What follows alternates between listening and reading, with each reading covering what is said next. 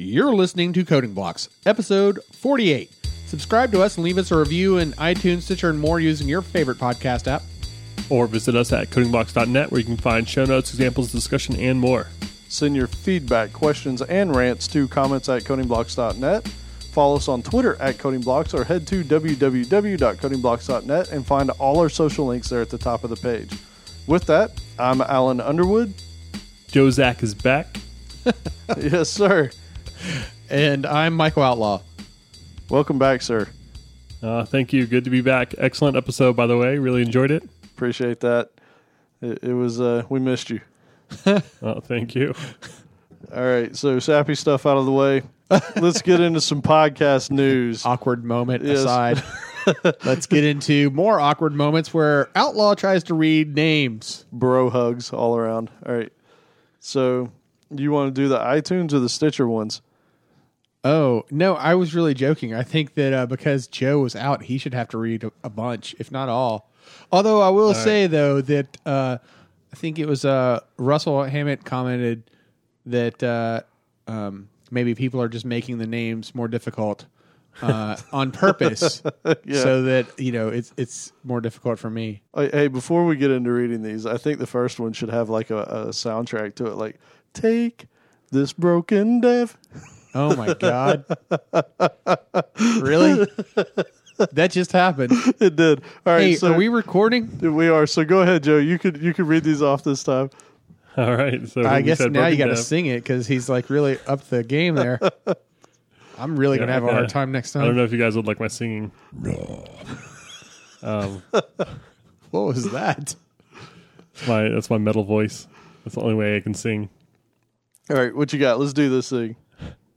Uh, Broken Dev, Simon the U, Hruncito, Terrence D, Rich one one one four five, Hardcore Rockstar, BCMSCO, Friend of Entropy, Fred Staban, Ibanki seven, Islander two oh one one one one, uh, I am Quaz, uh, Adam Hennigan, and for Stitcher we've got Snapper one oh nine, Brian Place, Veso seven, Zelig eight eighty, Cube 00, Joro 550, Philip Lowney, and Rocket Raccoon.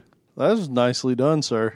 I feel like Yeah, he there's might some tough ones in practiced. there. Like He- he's, I made it sound easy though. He did have some time to practice these though. while I was singing. Uh, yeah. Uh, so what else we got going on? I think somebody might have gotten in front of a camera while they were missing from the microphone. Yes. Yeah, I did.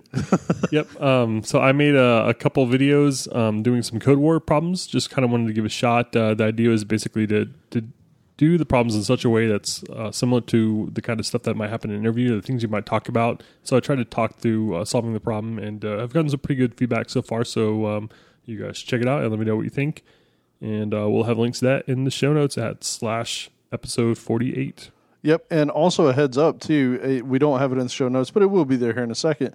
Uh, you can also go to youtube.com/slash coding blocks and see any videos that we've uploaded.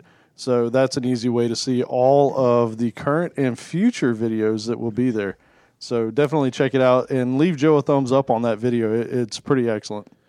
And, and speaking of Joe getting his interview skills ready, um, Peter Nelson in our Slack channel posted a great link um, that I'm kind of phrasing like how to become an engineer at Google, right? And he had posted a link to a, uh, a Reddit article that was just a link to this GitHub page that had the Google Interview University and like basically everything you needed to know uh, if you wanted to get in at um, at Google. And the idea was that uh, where is that post? The, there was this guy that wanted to, wants to get a job at Google, and so these were his notes of you know what he needed to do uh, to get the job. But then I also found two, which it's an incredibly impressive list of things uh, to study. But Google also has a student's guide to the to technical development, and that has a lot of the same information on. it. I thought, oh, this is this is all of this is great information. So we're going to include some links in in uh, in the show notes to both of those. But I mean, it's things like um, knowing the different data structures, knowing trees, sorting, recursion, uh, processes and threads, right? Um, you know, just you know, I, a lot of things that you know you may have heard pe- people talk about in class or in the work environment. Maybe we've mentioned it. Um, yeah, just a great resource of information though. Like even if you're not trying to get a job at Google, this was stuff that would be good to know. Yeah, and just a heads up, if Google's looking for these type things, so are the Amazons and Microsofts and the big tech companies of the world. So this is something that would help you out in any type of interview that is super technical. And and, and the Google um, link that we'll have up there has uh, you on their page they have things like hey you want to learn cryptography? Here's some online resources for learning cryptography. You want to learn web development? You want to learn android development? Like depending on what you want to do they're sending you to a link to something else that can teach you that right? You want to learn about uh, machine learning? Here you go. Here's a link from stanford university on machine learning. Excellent. Very nice. And uh, should mention it is a multi-month study plan, oh yeah. So there's some serious content here. Yeah, I, I think if I remember right, when I read the GitHub post, it was uh, well, no, I guess it just says multi month. I thought it was a year long um, process, but maybe I read that somewhere else, or maybe I just made that up in my mind. But uh, and and it looks like there's a translation that might be Mandarin or some other uh, character based uh, language. That we can't read. But so the Google interview, the Google Interview University link is apparently offered in another language as well. and this is all self-taught, so no uh, CS degree. Right? This is this is this guy's study plan to uh, become an engineer at Google. That's awesome. So a heads up, I know I think on the last episode, Outlaws tip was, you know, get out there and find out which meetups are coming up. So a couple of ones that we want to bring up here are Atlanta Code Camp is this coming weekend, which Yep. this will be out by then probably. Uh, or actually this won't this episode won't be. So i hate it. We'll probably tweet this out and maybe put it on our social things but you can still register for it. It's this saturday october 15th so hopefully you'll be there. And if so maybe we'll run into you. Uh, so that's a big one coming up And if someone did run into you, would you have anything you could give them? High five, maybe? uh-oh Yeah, we could probably give him a high five. do we have Yeah. anything Oh, else oh, are you referring to Uh, you my missed this. my plethora? You know, are are you talking to me? You want to say hello to my little friend? You want one of my stickers? Saw a picture on Twitter there of uh, some some hot stacks. Yeah, man. So uh, coding block stickers are now a thing, yes and they turned out amazing. Um, they're not uh, gigantic, so uh, I, I think it was like a two inch by two and three quarter inch, roughly is the dimensions of it.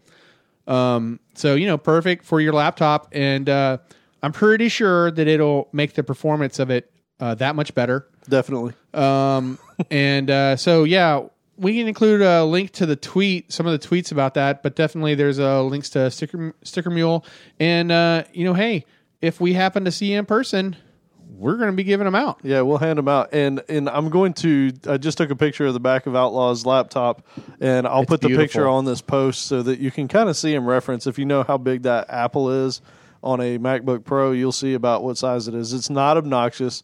Maybe it should be, but you know, it's a good looking. In our opinion, it's a good looking sticker. So uh, we're excited about it. I mean, it's pretty much everyone's opinion. Yeah. That's that's like actually, I read a Wikipedia article about how good looking that sticker was, so it's actually fact because Wikipedia is like really factual. True that.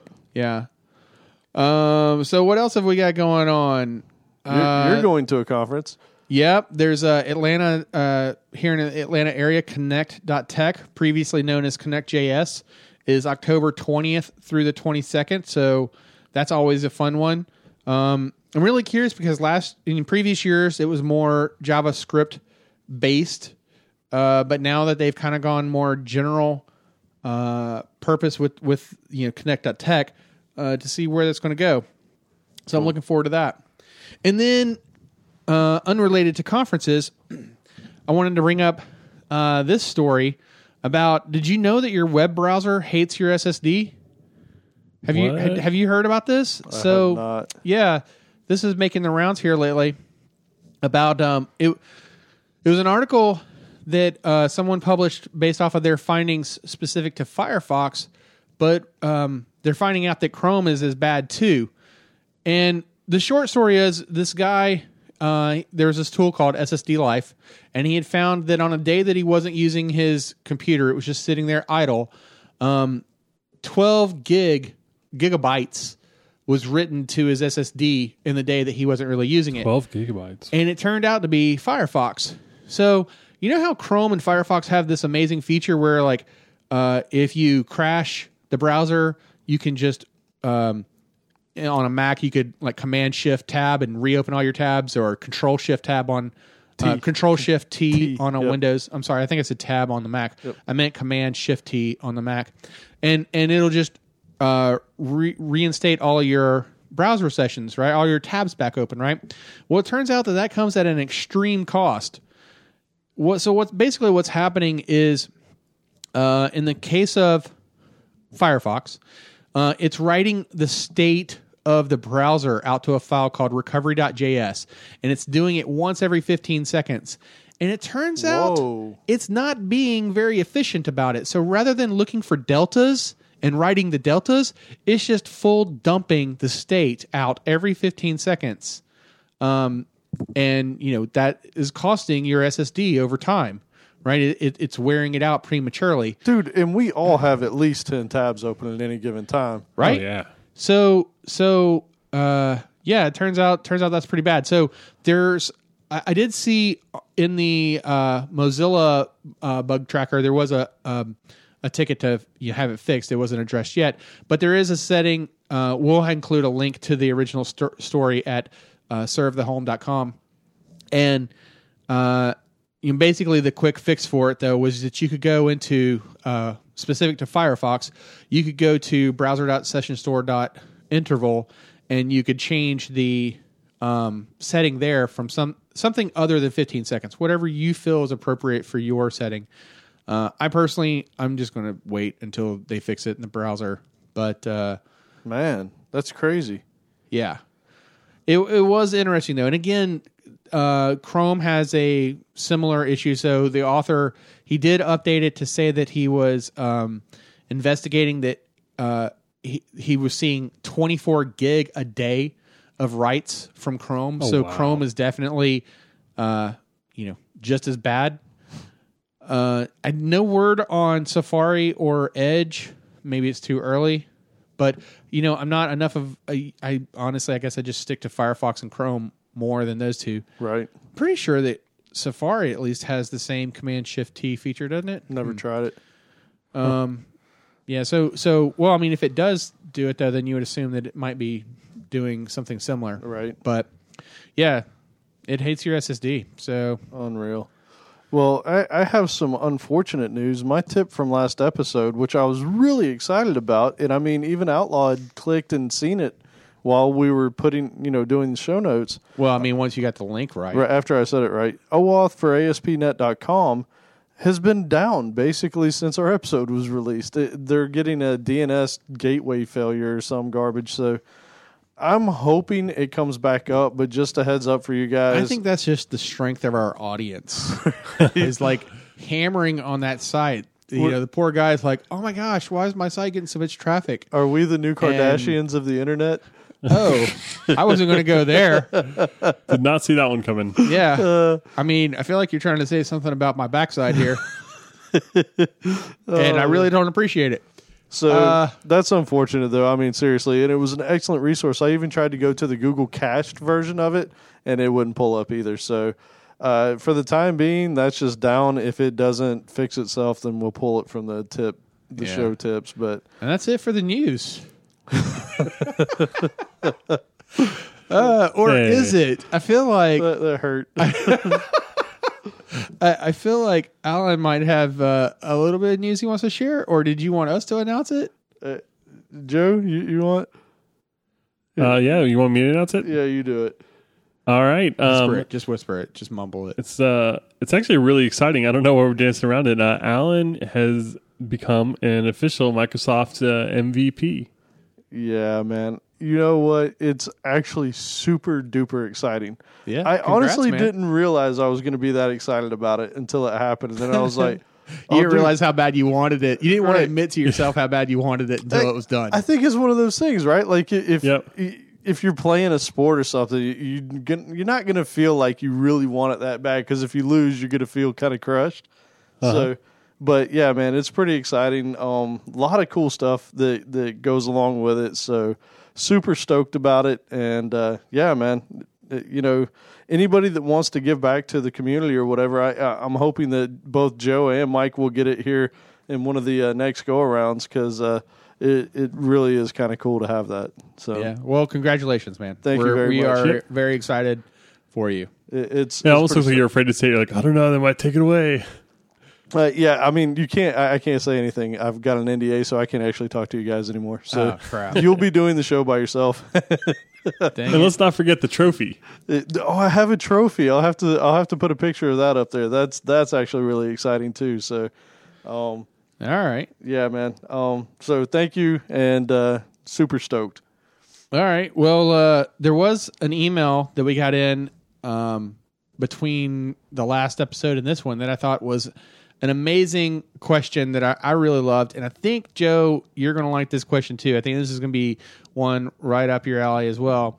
And uh, it, it, so Brian writes in, says he's listening to the back catalog and he's currently on the episode about unit testing and that he's a grader for an undergraduate class, and uh, you know he's grading the uh, code that um, the students have submitted, and that you know a lot of the students they have, they've developed it, they tested it to make sure that the app worked, but uh, he was able to quickly break their apps, right? Um, So I mean, you know, you can imagine it being a calculator app that, uh, you know, maybe he's just you know doing very large numbers to get overflows or whatever. You know, who know who knows how he's breaking it, but the point is, is he's breaking it. So he asked the question, like, how balanced do you guys think the testing should be between showing that something works and trying to prove that it doesn't? I I honestly like the approach of proving it doesn't work. Well, the first the first thing that I loved about this question was like what an amazing way to like just boil down the testing into like Right. you're either pro- all of your unit tests are either fall into one category. Either you're you're proving that it, it does work or you're trying to prove to yourself that it doesn't work. Right. Or to other people, right? Joe, what's your take? Um, yeah, I like trying to break things, but uh, I mean, it kind of depends on the, the site that you're working on. Like, if you're a Google or an Amazon and you expect, you know, two, 200 billion, you know, clicks per second, whatever, uh, a day, then, um, you know, people are going to find stuff like that. But if it's your little calculator app or something, then, uh, you know, I, I run a little calculator site and sometimes people do weird stuff and get errors. And I, I can feel like if it do something weird every once in a while to get an error, I don't really care that much. Uh, it's just not that high on the priority as, as making sure that the happy path works well. So, um, But in you know, your I guess unit test? your audience, but say what? But in your unit test? Oh, in the unit test. Oh no, uh, I don't even do that much weird stuff in the unit test. I like to make sure the coverage is good when I'm doing unit testing, and, and just try to um, make sure that you know the normal stuff kind of works. But I don't go too crazy trying to do like fuzz testing or passing you know extremely large negative numbers or anything. that's t- totally out there. Oh. But I, I think if unit testing is more of a design tool anyway, for me, it's my main purpose isn't correctness. It's just uh, you know design tool and um, uh, for for shortening my feedback cycle and making sure I don't break things. Well, it is important to note though that you could have amazing coverage, uh, you know, from your unit tests and still have errors, right? You could still, Oh, yeah. you know, easily have flaws because coverage, un- unit test coverage does not equal thoroughness. Oh, coverage could just mean that you hit that method one time. That's it, right? That's yeah. Yeah, I mean, it doesn't mean it doesn't matter. Yeah, exactly. So it doesn't have any measurement about you know how many different types of states you passed in. Maybe, Right. uh, Yeah. literally, like you said, it just got executed at least one time. But I guess so. That's a different approach though than what I take, and so I was really surprised to hear you say that, Joe, because I'm normally trying to throw uh, random things at, at you know when I'm writing my unit test, I'm trying to throw like random things and trying to come up with in my mind like, hey, uh, what about this scenario? If I pass this in or that in, like what happens here? Or what about the extremes? Am I handling the extremes correctly? You know, what happens if, like, okay, nulls, for example, what happens if a null gets passed in? Uh, is that properly being, you know, dealt with? Uh, which, you know, may var- that definition may vary depending on case. You know, things like that. But maybe throwing an exception is the right answer in that case. You know, if you try to divide by zero, you should get a divide by zero, or you should get some sort of error that relates to that. Well, and so but maybe could throwing an exception isn't wrong. test exception that. does not mean error, right. Right. Like catching, like throwing an exception is a very valid thing. So in your unit test, you could say assert that you know an excep- a certain exception type is thrown. Yep. I, I mean, for me, like when I was when I was reading this and I and I thought about it just internally. So you know, it depends on how core it is to something and how controlled it is at the time when you're writing the unit test. So, like for a calculator, you want you probably do want to check the edge cases, right? Because it's a calculator. If it's something in your in your app that you know at the time that the unit test was created that there's controlled inputs and outputs, then maybe you just check for those certain types of controlled things. Like I don't know that I would go crazy on something that didn't allow negative numbers, trying to test negative numbers and that kind of thing. So I don't know. It's that's such a tough one. I think that when you're writing your unit test, at least to me, you should try and think of the different ways that it could break and write your unit test against that. So I kind of like the approach of how can this break? Um, yeah. Yeah, another thing that came to mind too, though, which isn't exactly related, but I know that like I've done this where, um, you know, someone will report a bug, and they'll say like, "Oh, if you do this scenario, then it's broken," and then I'll be like, "Okay, great. I'll take that scenario. I'll write up a unit test to mock that scenario, and then code until that new unit test passes." Yep, and that's a good way to do it. So I'm I'm like literally adding on uh you know to the to the quote library of unit tests in that scenario. Yep. But I do think there's a point of going overboard, right? Like you can't check for every single little thing that's going to happen. So I, I don't know, man. It, that's it, again, it kind of depends on how core it is to what you're doing. So I don't know. Great, great question. And obviously, there's already. I mean, between the three of us, we've we've kind of, we've kind of got different opinions. So I mean, for a professor, that's even got to be a little bit more difficult, right? Yeah, I don't So- know if he said he was he, he was a professor, just a grader. He was grading. Yeah, it wasn't clear on that point. But yeah, it was totally amazing question though. Like I, I like I said, I really loved the fact that it was broken down into you know either you're trying to show something that works or something that doesn't work. Um, because I never really thought about unit tests in either way. Like that, I was just testing that it, um, you know, it works. But then when I when I got this question, I started thinking about. It, I guess uh, then that's when it kind of made me, you know, a moment of introspection there, and I thought, well, I guess I actually am trying to test that, you know, to prove to myself that it doesn't work, and then I need to fix something, and then I'm happily surprised when, oh, it actually did work. what do you know? Got it right. awesome. All right. Well, we're going to get into the uh, next uh, section here of our clean code uh, series. And you know, similar to the last episode, we will be doing a book giveaway. Uh, last episode, we were doing uh, three books, so one from each of us. And uh, we were going to do, when are we going to do that drawing, though? Uh, were we going to give like one episode between it? So, so we'll do the drawing for episode 47 when we record episode 49 Yep. And we'll do the drawing for this episode 48 when we record 50 Yep. is the plan And then that way that'll give everybody time to listen and comment if they get a chance. So, um, so think- there'll be one fair. book giveaway for episode 48 though so your chances have are you know are dwindling but if you if you are in say episode 47 and you want to enter in 48 as well you can but obviously if you win in 47 then it won't count in 48 Yep. And same rules as last time. Go to the show notes for episode 48. Uh, so www.codingblocks.net slash episode 48 and leave a comment there to enter yourself into the giveaway. Yep. And there have been some fantastic comments on 47. So, you know, feel free to add to that one too, because there's still time to enter to win. Again, 47 is three books we're giving away, 48 is one. So your chances on 47 are a little bit better. So definitely go up there and continue to leave comments, and uh, and we'll revisit this in one more episode. All right. Word. So, so here we go. This is chapter four, three. No, three. Chapter three that we're diving into, which is functions, and uh, this is an absolutely fantastic chapter. A lot of meat in here, so uh, let's jump on in.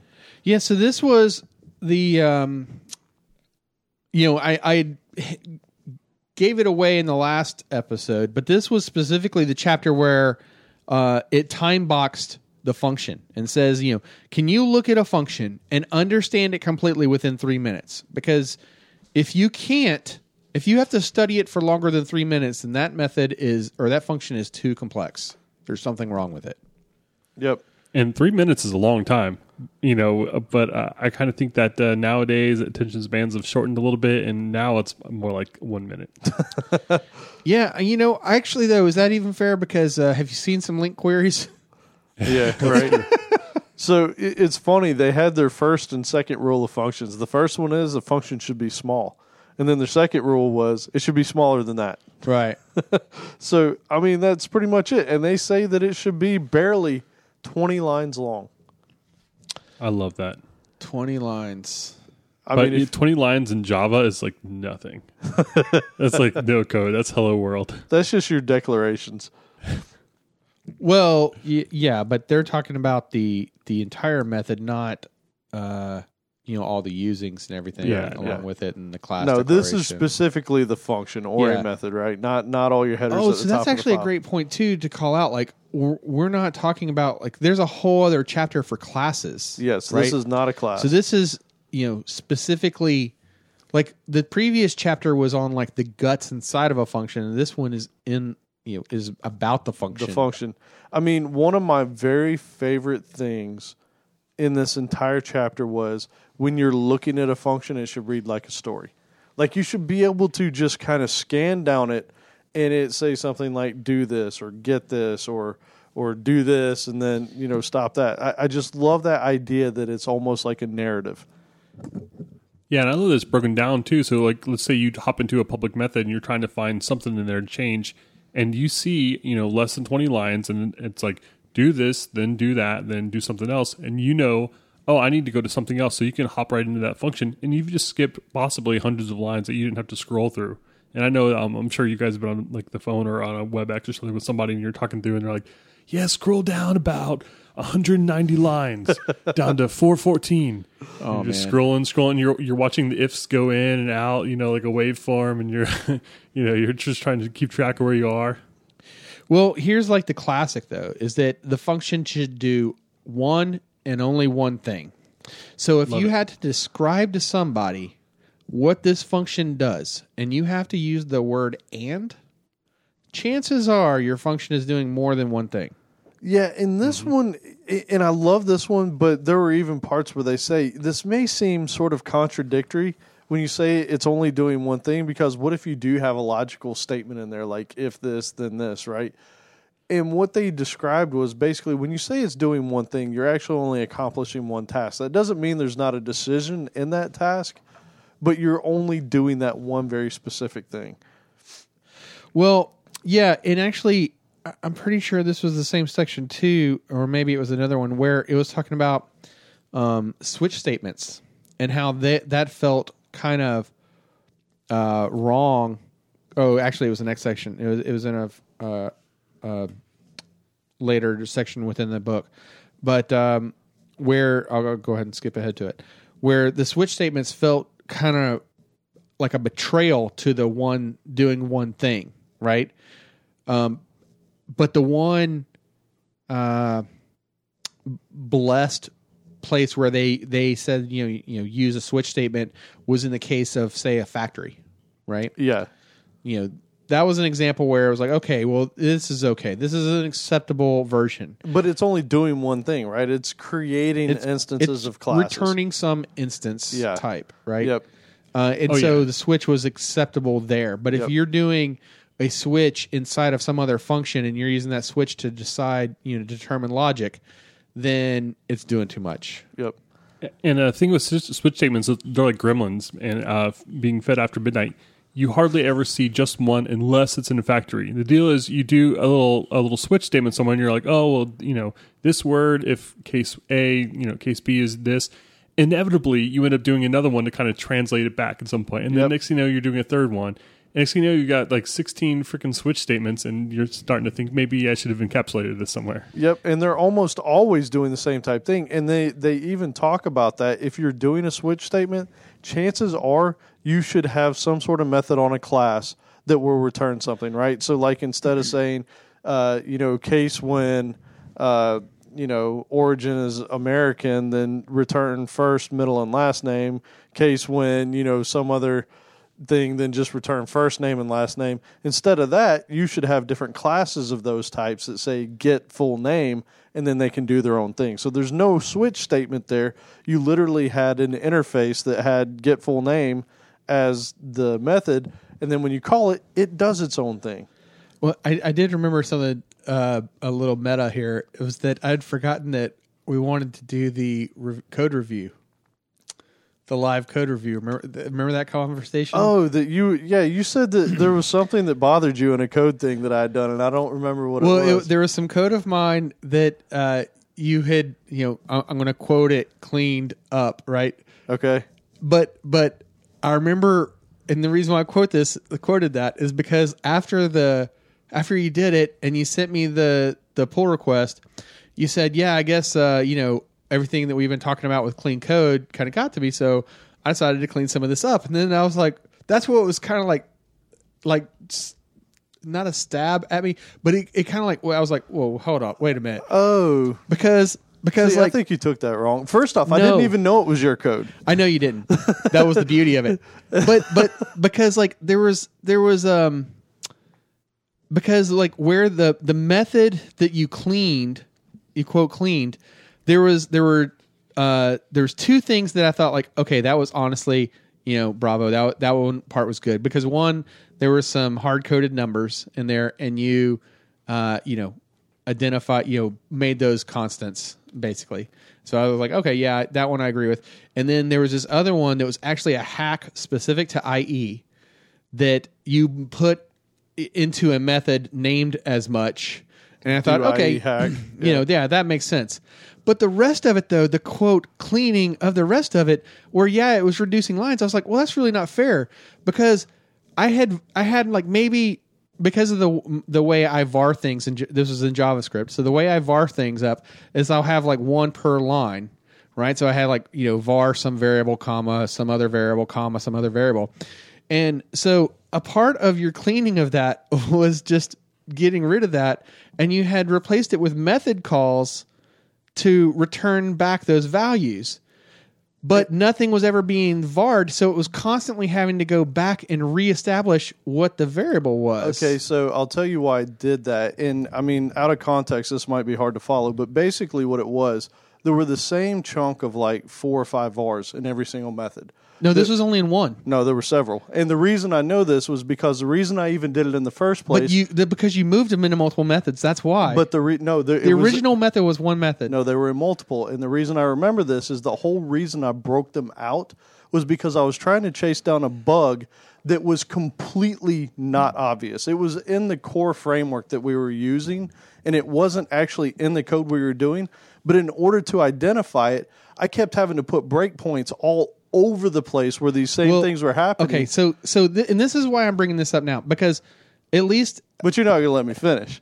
So the reason I broke them out, though, Uh, well you said it because you said they were repeated. so I wanted to make it to where I had one place to go to to debug the code every single time, and that's what it boiled down to. Was instead of having to put Yeah. breakpoints all over the place, I could put them in one method and say, "Okay, did this give me back what I needed? Yes. Okay, so cool. I know that's good." So, I can't comment on that because the pull request that I saw, my code was one method that had a section of stuff varred, and then that one method was split into a bunch of methods, and a bunch of the several of those methods were one liners that returned back something, but instead of them being able to use a variable to get so like picture you have a class that has uh, you know some other class that has some other class and instead of each one being able to you know having a reference to it it was like recalculating you know the other class to get to their class. No, so it whatever. actually But the point is, but the point is, here's the point. Here's the point: is that specific as it relates to this section is that like how do you know when uh, a function is doing more than one thing, right? And it's it's if you can extract another function from it where it does where the where you can extract a function from it with a name that is not merely a restatement of the implementation then it's doing more one thing and that's what i'm saying here in this example was you had you had like methods where it was returning back like uh you know some some object but it was literally a one liner that where I had it as a var statement before and that reference was saved and kept, now it was something that was going to be called three more times by something else. Not true, but basically what it was. So here's the way it worked. There was a I'm var block. this. I'm going to pull so there was a var block, and we're not going to go on this for too long because it's kind of ridiculous. But there was a var block where the first variable set the, the second variable will build off the first one, third one build off the second one, fourth one, but and it's the way that the framework works, right? So the problem was I needed to be able to access these things in different ways, in different points. So it wasn't like it was rebuilding it all the time. It would just be able to get to a reference because these things would look something like um, it's ExtJS is what we were using, and it would be something like exts dot lookup reference dot something dot something. And I was like, well, this is kind of ridiculous because I just need that tree. So I would say get tree, right? And so instead of having all these dots, dot, dot to do something, I was like, hey, just get tree. So again, it was basically just so I could get things back and so it would read better because when you have a bunch of dots on a line that are, you know, 60 characters long, it's hard to see what's going on. So anyways, I, I think I we mean- we've beat it up enough. Did that part really need to be there? Not so much, but the cleanup that I did was more the reading. Well, throughout. yeah, but this was, I mean, specifically, this was one method. Um, to go Okay, back to that so point. point. is that But- refactoring can be a little controversial sometimes. Totally. Well, well, no, but but I mean, I'm yes, totally lost, absolutely, uh, on- absolutely, it can be on what this but, function But looks the like. point was, but the point that I was trying to get at was that, um, if it's if if you're only creating a method that's just that's, uh, how do they word it?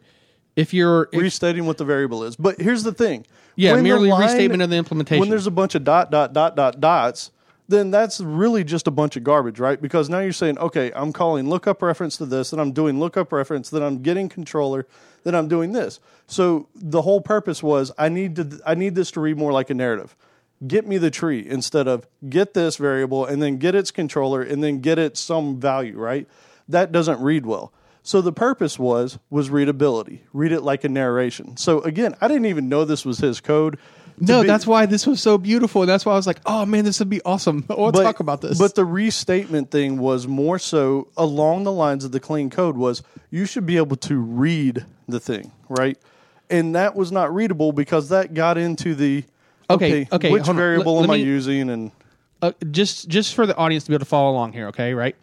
This method that I'm talking about uh, had four var statements. Uh, one, then one method call one if switch or one if statement where where the if statement has one line, the else statement had one line, and then the the IE hack that you pointed out that was also one line. Now calling out the the IE part into its own thing, I thought, oh, that's awesome. That was a, that was a great idea. I liked renaming that specifically as an IE uh, hack because that's what it was. So really, there was this if statement that you know, even with you know, you have an if, an else, and then the two lines, one for the if, and then one for the else. So four lines there, right? And then there was this other one check that was like, okay, you can make the argument that you know, is it doing more than one thing? Well, it's setting this state here and doing this if portion over here. So maybe you can make the argument there. But the point that I was getting at was that the four lines of the VARs, I was like, well, that's not fair to call that as like cleaning up if all I it think was you doing. took it out of context though, because the cleanup was the entire pull request. It wasn't those four lines of code, right? So, I mean, again, I think this is way past being blown out of context. In that Well- the entire pull request was trying to fix a problem, and the only reason those things were pulled out like they were was so I could more easily debug. And the end state ended up being a little bit more readable than the beginning state. And so that's really what it boiled down to. The call out wasn't the four var lines. And well, the I guess as I, as I go thing. back to this to this chapter though, or, or this entire book rather, is like there are things that they'll that they've said and done in this book that it's like where where like I just clearly don't agree with, right? And and uh you know even in later parts of the book, like you mentioned it last time when we talked about there being um I guess you said I forget how you worded it, but something along the lines of you felt like there were uh, not discrepancies, Contradictions. but contradictions. Thank you. And and so there were things like that here too, but there are definitely things where like you know I didn't agree with, but then things that I did more agree with. But, But here's my question, though. Let's boil it down to to the very end state. Was it better at the end of it than it was at the beginning? Not not the VAR statements, not any particular one. Was it easier to read the method in the end state of the pull request? Oh, man, way to put me on the spot. No, I mean, but felt that- that's there really was it part of it. to. I felt that there was part of it that uh, that there was definitely part of it that I liked, but then there was definitely part of it that I didn't like. and which that's is what, what, I'm going to say. You can. It's easy to dissect things, and here and this is my take on programmers in general. Oh yeah, we're a finicky bunch. And no, no, it's it's not that. If if we were if we took ten programmers and we put us all in a room and we give us all the same exact task, you will get ten different programs All right. on that outcome. And so my thing is, and e- and even with this, because I remember when you said something bothered you about it, I was like, what in the world bothered him?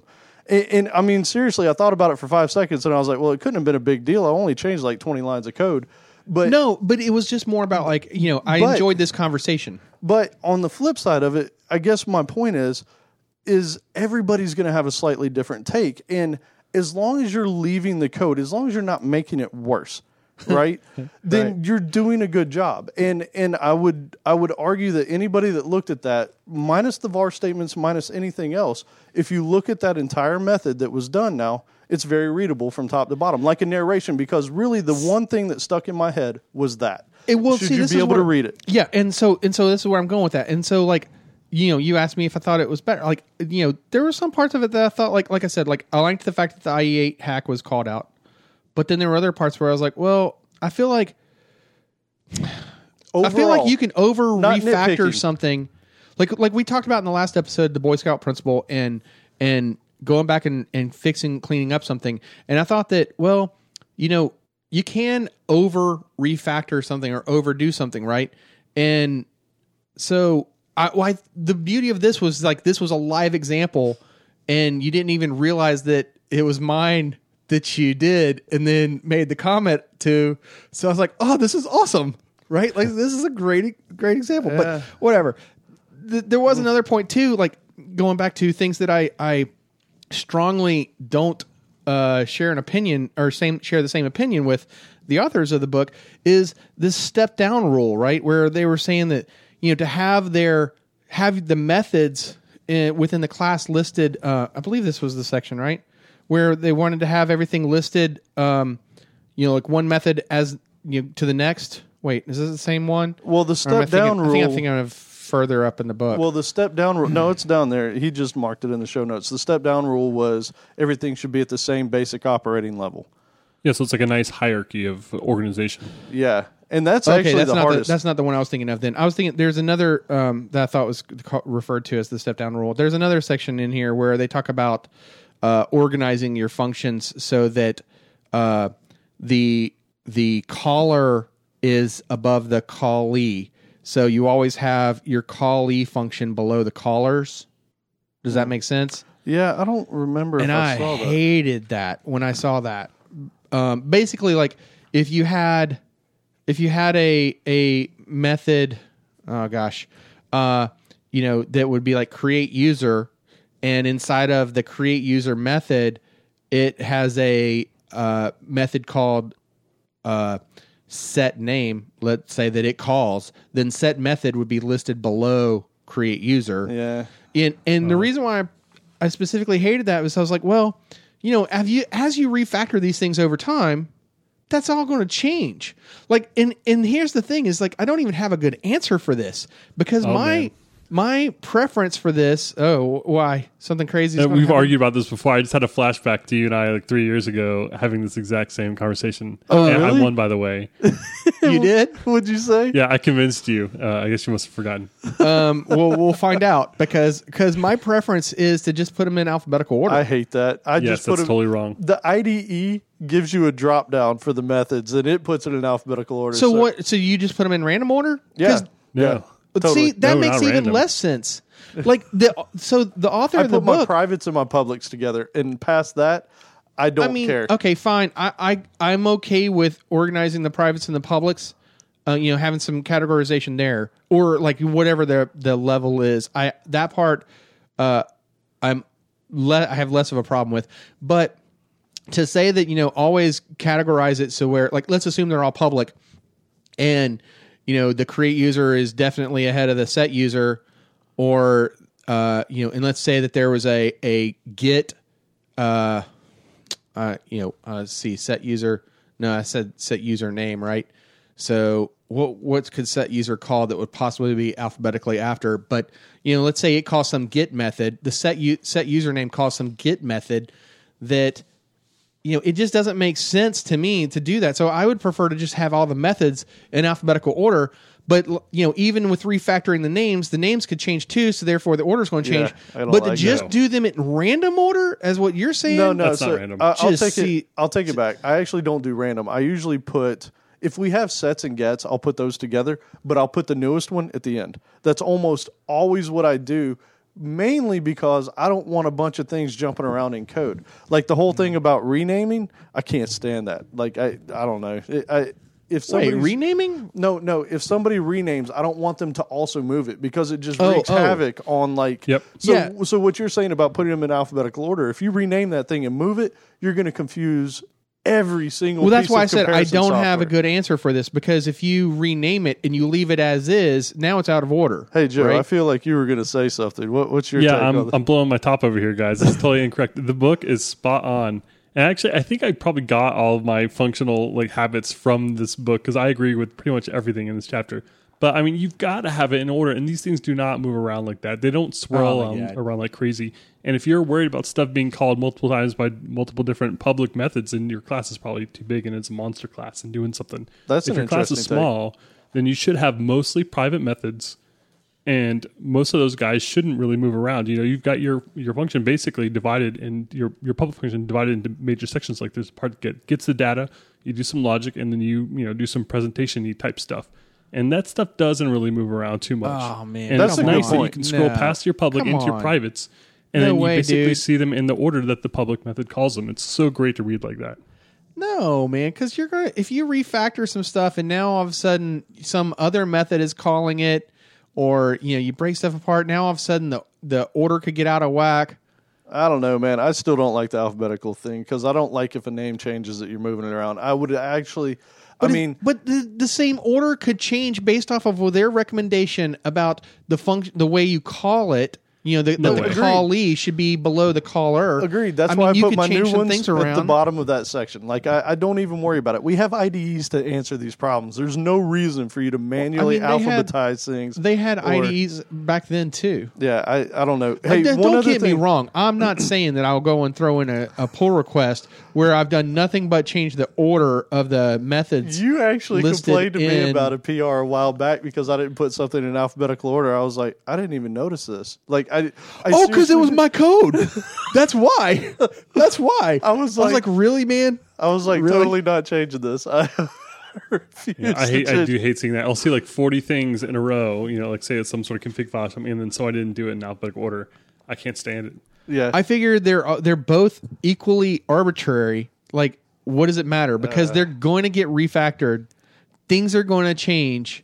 So really, n- you know, it, alphabetical is just as good. Hey, so going Yeah. back real quick, so getting back to this whole thing, this actually comes from that PR that you were talking about earlier that I didn't even realize I had modified your code. One of the things I did is, and I like this in the book, and they actually say right here, code with an if blocks or statement should be one line long, meaning they should call a function. I don't know if that's overkill or not, but I ended up taking this approach because there was something like, hey, if this is the micro nav bar, before it said something like set width to 50 or something, right? Right. That was the hard coded part that I like. and then it would say else, if it's not the micro navigation, then set the width to 300, Right. we'll say.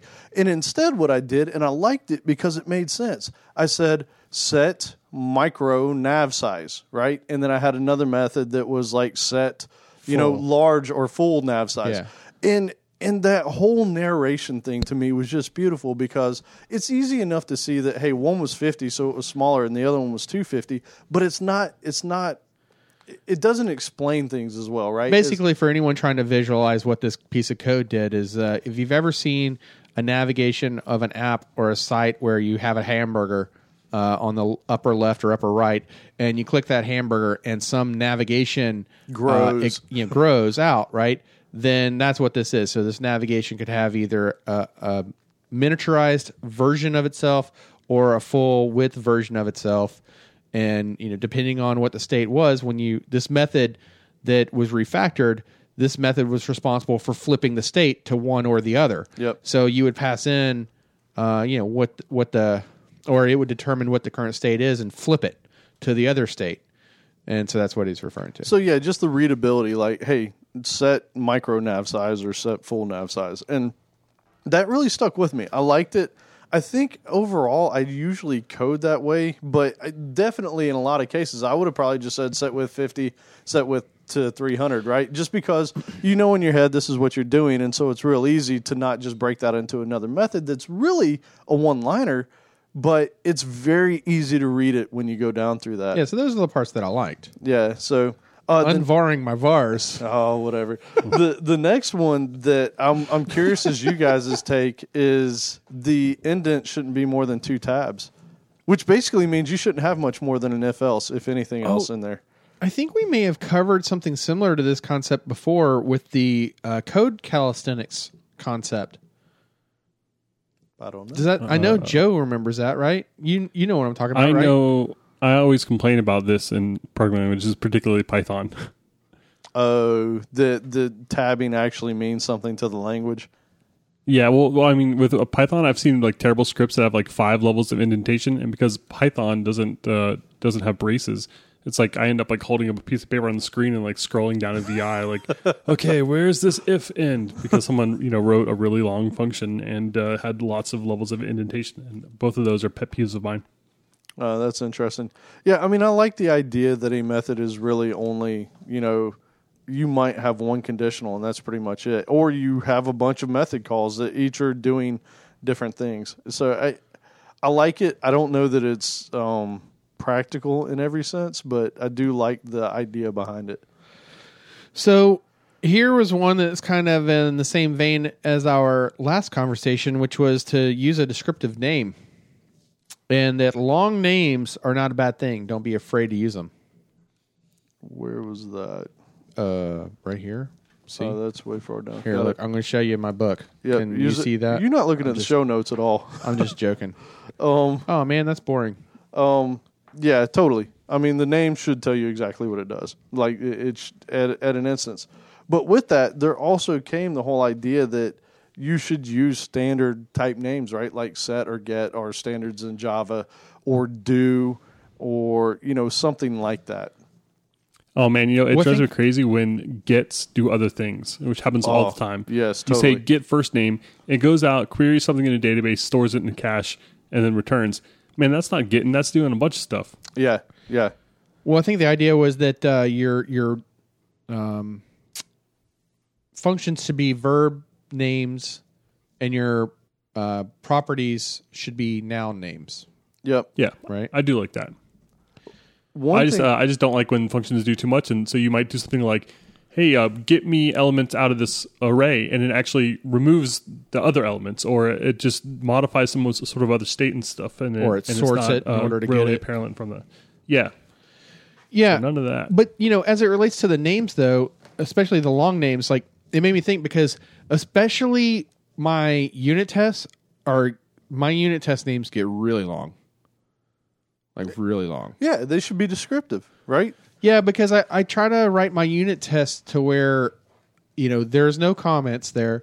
From the unit test name alone, you can get an idea as to what I'm testing, uh, you know, the method that I'm trying to test, and w- you know what I'm trying the scenario that I'm trying to test and what I expect to happen as a result of that all in the name. And so you can look at it and they get know. really long. Yeah, I mean, but it's nice because when you see that they've passed or failed, you know exactly what passed or failed without going and looking at the code. Yeah. which is what you want. Um, getting into your uh, well, Joe's got this highlighted. Uh, one way to know if you named it well is to put to on the function name and see if it does what you think it should. Oh, That- right. I don't understand that at all.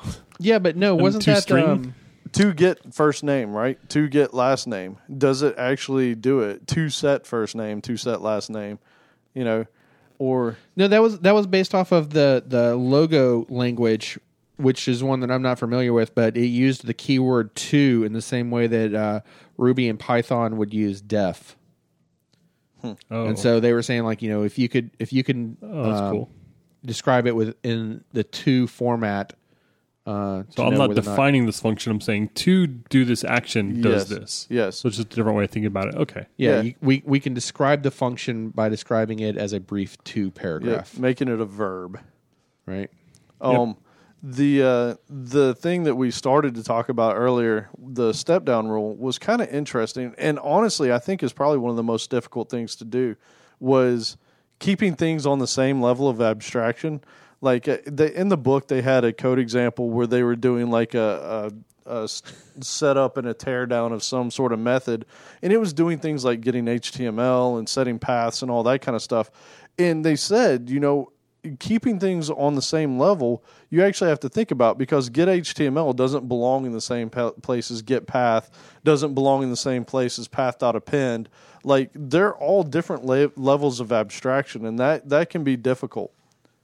Oh man, I tell you, the worst methods I've ever written in my life have all been refactors of existing code, where I just started like kind of starting to separate stuff out. Like I'm going to grab these six lines, refactor those to a new method, and then you know the the refactoring tool will grab all the arguments and stuff that it touches, and next thing you know, it's like whoa. I'm passing in seven arguments. Two of them are outs and it returns something. Oh God. and, and you start looking at the code, and it didn't look so bad when it was in the function. But then when you realize when you start to refactor that, that um, the reason it's doing that is because it's all mixed together. It's grabbing data, it's doing some logic on it, it's rearranging it for output, all in the same you know kind of spot. And then you've got like a 400 line um, Right. function that does this sort of stuff. But once you need to start rearranging these things or changing the presentation, you realize that.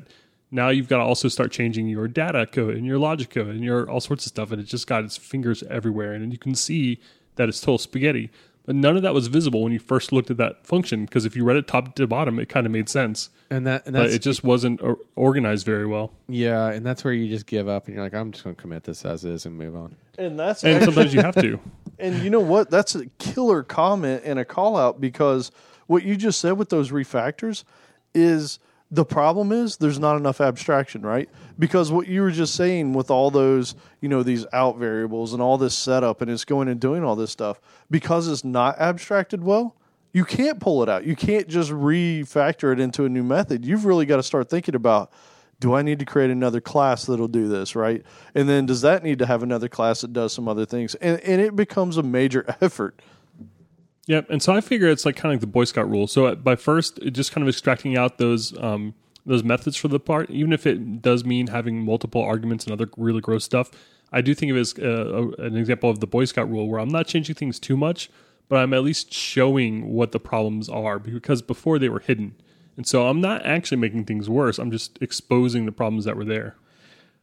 So, what about breaking your function up into sections? It means it's too long. That's what they say.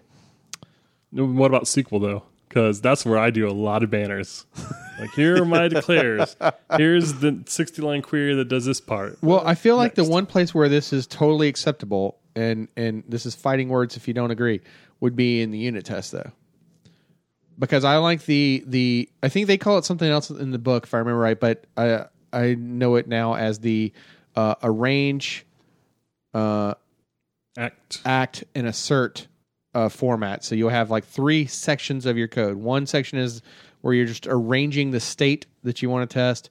There's the act where you're going to actually do whatever action you expect to, you know, you're trying to test, and then the assert is where you're going to test the result of that action. That's interesting. I mean, you could break those down into private methods, right? That do the arrange, the act, and That's and the assert. exhausting.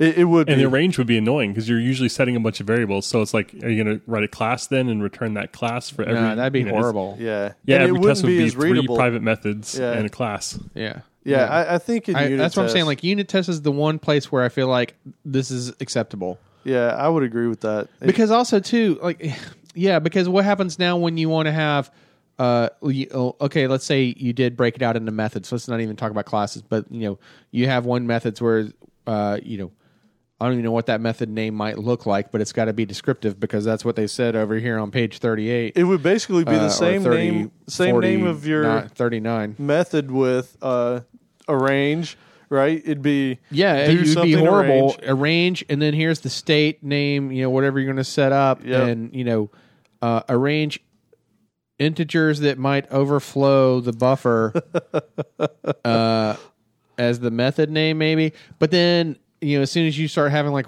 more than that one method using that same thing, and they Be need ugly. to change something, now it's like, okay, well, I'm going to have to have two versions of this method, one that's slightly different.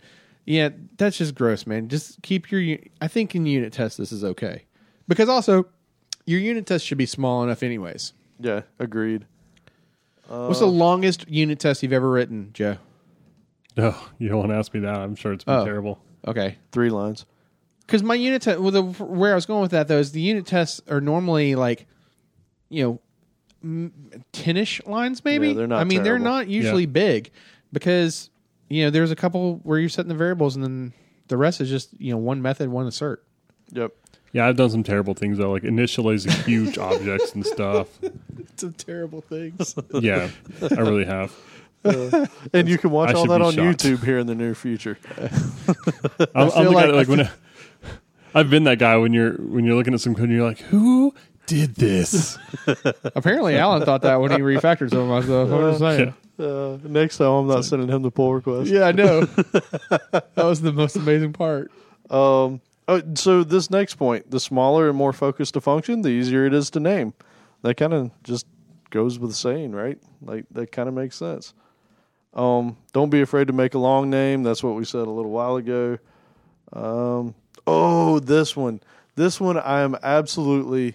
I have been the person who did this in the past, and after reading this, I felt so ashamed. a long name is better than a long comment. Very true. I mean, I've read some of your comments. hey, look, man, our buddy Will, our buddy Will, argued this with me a while back, and I think he might have even referenced clean code. I was like, get out of here, man. And then after, you know, when I when I read this, I was like, you know what, man, he's so right. Like, if you have to write a super long comment to describe what the method's doing, there's something wrong right. right? And sometimes I found myself writing these comments about methods that existed, right? And probably I should have done the Boy Scout rule and gone back and cleaned it up to make it more Just rename the method. descriptive or something like that. Right. Um, so uh, plus one to Will on this one. I definitely took a negative one, and it kind of hurt a little bit when I read that. Yeah, I feel like with today's tools, man, to refactor, you know, to change the name of a method or a variable, it's so ridic- ridiculously simple. The only reason why I could even think that you might want to hesitate on it is if you're fixing, you know, bug A, and then to make this other change B, would it's so such you know like a class for example or a method that is so widely used that in order to make that change and commit it you're going to you know completely hide the bug fix that you're trying to make. Mm. That that's the only reason why i could think that well maybe do that in a separate commit Yeah, and that can happen. I've definitely seen it where a whole page is cleaned up, and you're like, man, I don't even know what I'm looking at here. You know, we've actually talked about this too i think going back to um it might have been what's the source control etiquette episode episode three i think maybe Good was it Yep. that long ago? Yeah, it was a while back.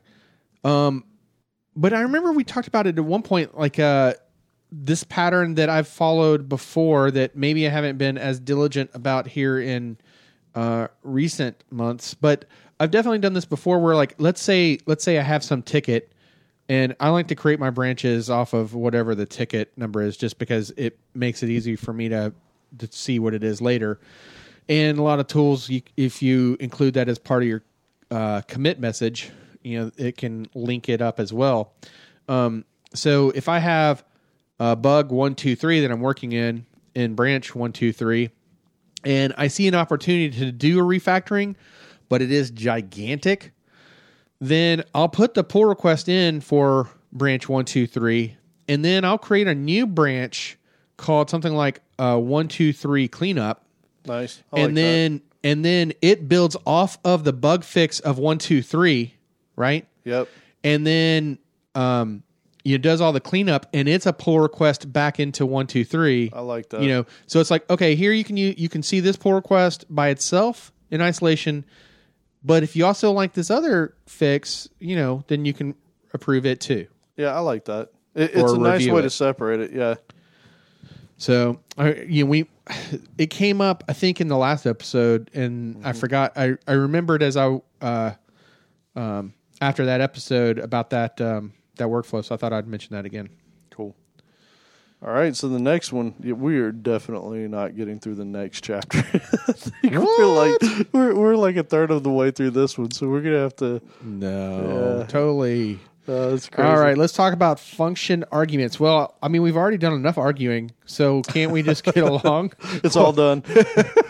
I Fun- mean, functions have arguments. That's what you now you see how our pull requests go. Do you remember like this is where I started? Like the the difference between good code and and bad code was that drawing where it was measured by the number of what uh, WTFs per minute, right? That's the that's the difference. That's so accurate. well, this was interesting because it was very specific about how many functions you should or how many arguments you should pass in. Totally.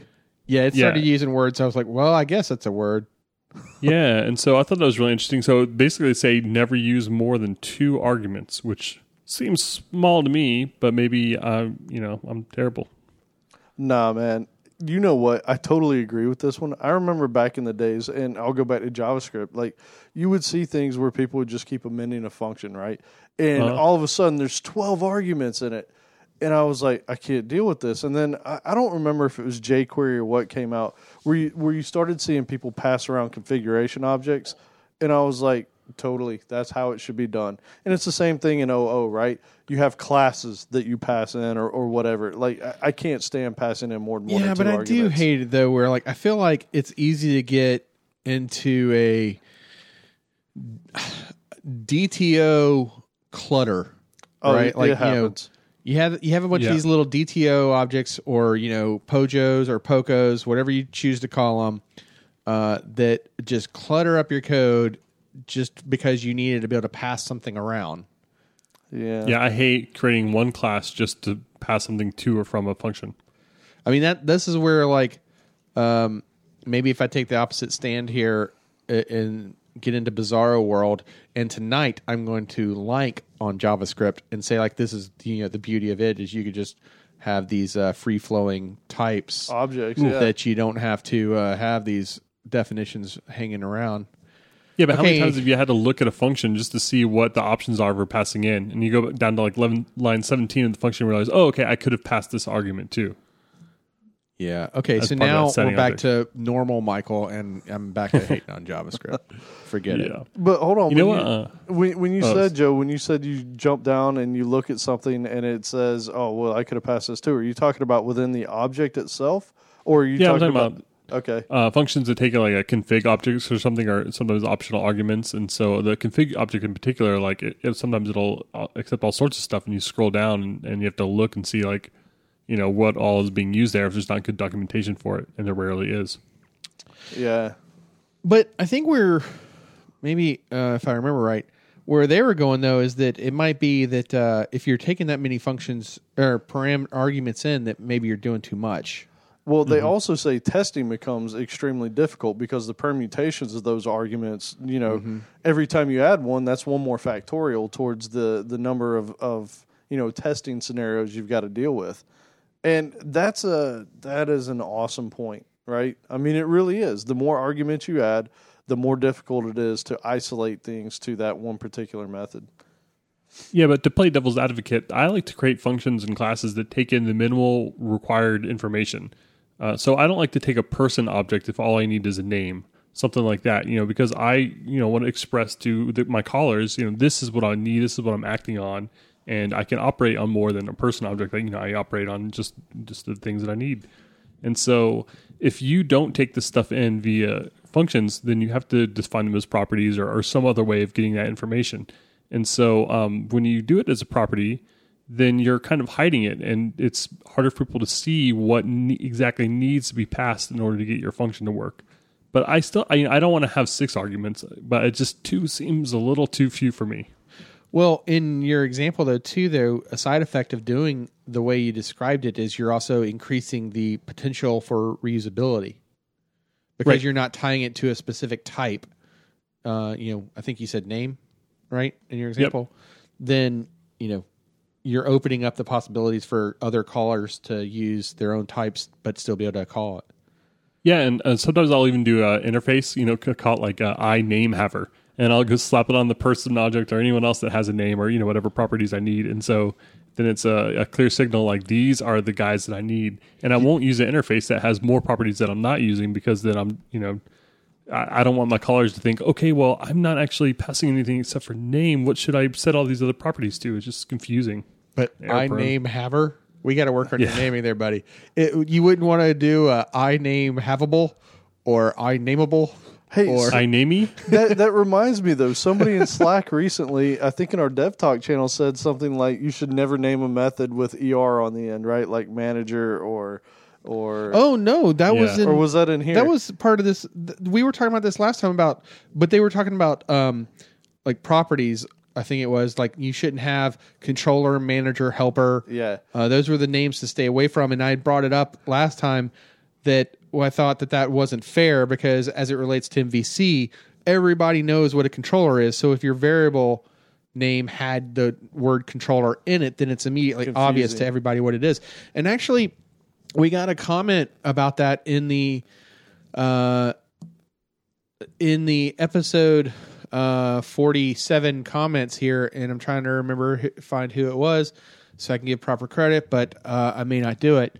I might not be able to find it in time, but um, you know, someone wrote in saying something along the lines of, "Well, you know, I think that that's uh, that's probably not what they meant. Here it is. It was Brian, and he said that uh, the proposal that he thinks that the proposal against using controller as a class name will be in the context of controller versus manager, and not in controller." In the context of MVC, and in the case of MVC, controller seems like the standard programming nomenclature, like factory or visitor or uh, Yeah. comparer Yeah. right? So, you know, I- and I agree with that. I, I'm, I at least I hope that's where the author's, uh, you know, head is at. Yeah, I agree. The now going back to your name though, Joe, you need to make it says like something like I has name. Yeah. Has name. and then you can put some sort of meme on it with You a cat, know right? what? you know what, Alan? you just started something, and I'm going to have to go back and name all of my interfaces I has. I has name. It, and it's got to be H A Z because it's got to be like a- Right. a, cat meme Right. or something. Yeah. With oh. some little ASCII art above each exactly. each declaration. Hey, and and so going back to what you said a second ago, though, Joe, is like you you don't like hiding things in properties. Like this author was kind of more for that, right? Like they were talking about niladic mm-hmm. methods that take no arguments, basically meaning that the object already has state and you're just acting upon that state, right? Yeah. I think it's more pure OO. And I, these days I kind of lean a little bit more functional. So I do more staticky type stuff. I take more arguments and um, I try to modify state as, as little as possible. So I think it's just kind of a, a my personal evolution. And hopefully it's not a devolution. Well, the, the argument that they were kind of going with, though, and just to to build upon what Alan was saying, is that these arguments that what they were arguing for here in this section was that instead of passing the arguments in, that those should already be properties of your class Yes. that you're acting on, and the more uh, there's more cohesion if your classes if your methods are acting on more of those variables, right? Um, but I'm with you though, like uh, Joe, where if I can make something act more functional, then those are a heck of a lot easier to test So- to write unit tests for. I like that, but I still like the idea of passing it in in one object. as opposed to six arguments or seven or eight or nine or ten or whatever. So you can pass in the state of something, even though if we were talking about functional, the only real difference is it can't modify it, right? Like it can't mutate what you passed in, but it can return you a new version of whatever it's looking for. So I still like the idea of smaller or l- fewer arguments. Well, yeah. So, like the concept too, though, that if you need that many uh, arguments, maybe you're doing too much. Possibly. Like, really, what's an example of where you might need something? I mean, like in the last episode, we had talked about um, my inability to tell you the ingredients of a of a particular Supreme pizza, so, which you found difficult to believe.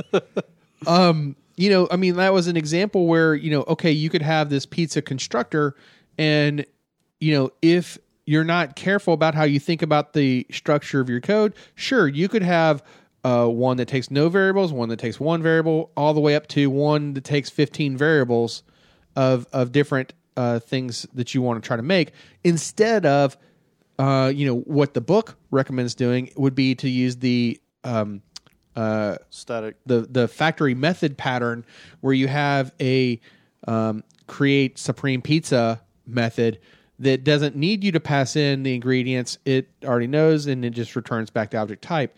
That's about the only example that i could think of where i might want a really long list of variables that isn't um, like a params uh, you know Right, a type list. you know a, a list of things. So like in the case of uh like like a what you might pass into like a string format method Right. or a string buffer or something like that you know where you know it could be some infinite list of things like that's not being counted here uh in this particular section of the No, book but was one argument. well they're counting it as one yes Yeah. they're not counting it as the infinite list they're counting it only as the one Yep. So then the other one that they mentioned that they brought up in the book was called monadic, which is it takes in a single argument, and that's usually a decision argument, like you know, do this or don't do this. You know, like if you had something like make visible, you'd pass in true or false, right? So it was kind of like a decision thing. So Well, They I wouldn't said- word it that way though, right? Because there was a section in the book where um, they referred to that. I think that was the flag section, where uh, they were saying like this felt wrong because then depending on what was passed in, the method does one of two things. Yeah. So if you have a it, like a boolean was a particular example. Mm-hmm. Um, you know, if you're passing in true, then the method is going to act one way. Versus if you pass in false, it's going to do something completely different. So I- that's I why I'm saying wrong. like, don't call it the decision. yeah, it's actually wrong. So when you take in a single argument, you're asking about that argument, transforming and returning. So you're actually acting on it. It's not it's not a decision point. So I take that back. You are correct. The flag stuff is further on, and they don't like that. Yeah. The the monadic was when you were actually trying to either modify or change something about it. Um, Oh, that reminds me. There was actually like a. Oh, it was here. It is the command query yep. uh, that section. pattern. Yeah, command query separation. Um, so let's finish up on these these function arguments. The other ones were the monadic use they typically use events. We'll come back to command query separation. then. Yes, we'll be going down to it. And then the other one was they were basically saying don't use output variables, which I can agree with, but it is funny. Like if you look at a lot of the .NET stuff, like you've got try-parse, you know, or I mean, pretty much anything that has a try-parse has an out variable on it, right? And that's those are kind of nasty to to test out properly. And, and it's not obvious, right? Like you got to put out in your call, and so Right. it, it's just it's not a clean read. It's a way of cheating the system to have two returns. Yes. So the if the counter to that would be to have some object that you return that has the uh, multiple things Right. the multiple values instead of um, having them in, out, uh, having them each independently. Yep. Uh, yeah, I don't know if I feel as strongly about that, but I definitely, I guess I do though, because I really don't like having to use the out keyword, and every time I do, I feel a little dirty. Yep. Especially like you mentioned, like the try parse examples, which you know specific to .NET's syntax here. You know, um, so for those not familiar, if I want to uh, parse some string as a as an integer, there's an int dot try parse method. The first variable that you pass in would be the string, and the second uh, variable would be an integer out um, uh, call, and the try parse method itself returns back a boolean as to whether or not it was successful or not. So you could say if int.tryparse um, string, you know, or my string, comma, out, uh, my int, right? And then, you know, carry on about your day, then you know that the try parse either failed or not. Uh, versus if you didn't do that and you only had the try parse return back, you know, a number, uh, you know, for re- to represent that integer, then how do you know if it didn't? Right? Like, how do you know? How do you know when? Like, because this is an example where zero could be a valid uh re, you know value for that integer so you can't use zero as your uh Return. false Right. right Yeah, and, and like you said, instead of doing the out in the method call, you could have just had that method return an object that had successful, true or false, try parse and then- result right? Something like that. So, you know, th- there's there's a way around those things. yeah but i mean imagine like what our code would look like if we did have that though like let's let's talk about the try parse example like if you had a try parse so you want to say if int dot try parse now you have to have some you know some value so in if if int dot try parse and then open close parentheses and we'll ignore what's in there dot uh Successful, yeah dot successful right now it's a little weird but it, it That's a little better. weird, too. Still reads a little bit better though, right? Because otherwise, yeah, because otherwise you're having to set a variable to it, right? And then you're saying, hey, but you'd it have to set that variable because you've already lost the value now Oh, that's a good point. so so you couldn't Because you'd be reevaluating, right so you'd have to say you like it. you know var result equals int dot try parse if result dot successful then my int Hmm. equal result result dot value or whatever right Yeah, I mean, at least it's consistent. And we've also said on here before, consistency a lot of times is just as good, if not better, than some sort of clean code. Hey, before we get into uh, the the next section here uh, with flag arguments, you want to do? Uh, how about how about we get into a little call to action here? Yeah, so uh, I ain't too proud to beg. you guys have been killer. I mean, we got a lot of great reviews this last go around, and uh, we read them all. I mean, for those that go and just click the ratings, awesome. We appreciate it. You know, that helps too. But for those of you that actually take the time to sit down and write something to let us know what we're doing right, what we're doing wrong, you know, all that, and, and just the thank yous, and, and, you know, we've helped or whatever, that is a huge payment to us. I know that that sounds kind of ridiculous, but I mean, in all honesty, that is probably one of the biggest things you guys can do for us besides come and join us in Slack for fun. But, um, yeah, I mean, seriously, if you guys have the chance, if you remember when you get out of your car, you get off your lawnmower, please do take take you know five minutes, go up there, head to www.codingblocks.net slash review, click on either iTunes or Stitcher, and you know take the time to pin something into us because it it really does make our day, and it, it truly helps us out in in more ways than you can imagine. So thank you, and, and please do if you get a chance. All right. So with that, I want to get into my favorite section of the show. This the survey says. Yeah, we're gonna we're gonna family feud this guy. All right, so uh, Joe, you weren't uh, there, but you get to participate anyways. So the question asked in the last episode is: Do you regularly attend meetups or conferences? You had three choices. Uh, yes, I need to get out of my cave every now and then, which really, you know, I think that was supposed to be command center. It's supposed to be, you know, I got to get out of my command center because it's not just a cave; it's a command center. See on my monitors, it's a command center. And then there's the other option, which is, uh, no, ain't nobody got time for that, right? Or uh, the third option is, oh, I think this is the one where I sang last time and you changed it, right? This is this is. I left it in there. Did you? No. I, left it in the show, but I didn't. I didn't. oh, in the write show, the yes. name. Yeah. Okay. Yeah. So the third option is no. I live light years away from any meetups or conferences because I live in the jungle, baby. hey, man, You you sang about broken deaf. I did. Uh, all right. So I even sang. We all sang tonight. we How about did. That? so now that we have serenaded you with song, um, those are your three choices. Now, Alan. Well, no. I tell you what, Joe. Since you're back with us, I'll let you go first. You get first pick.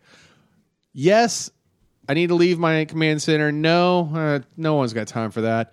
Or three, no, I live too far away. There's no uh, IRSVP and then don't go option. I feel like that applies to both of the no's.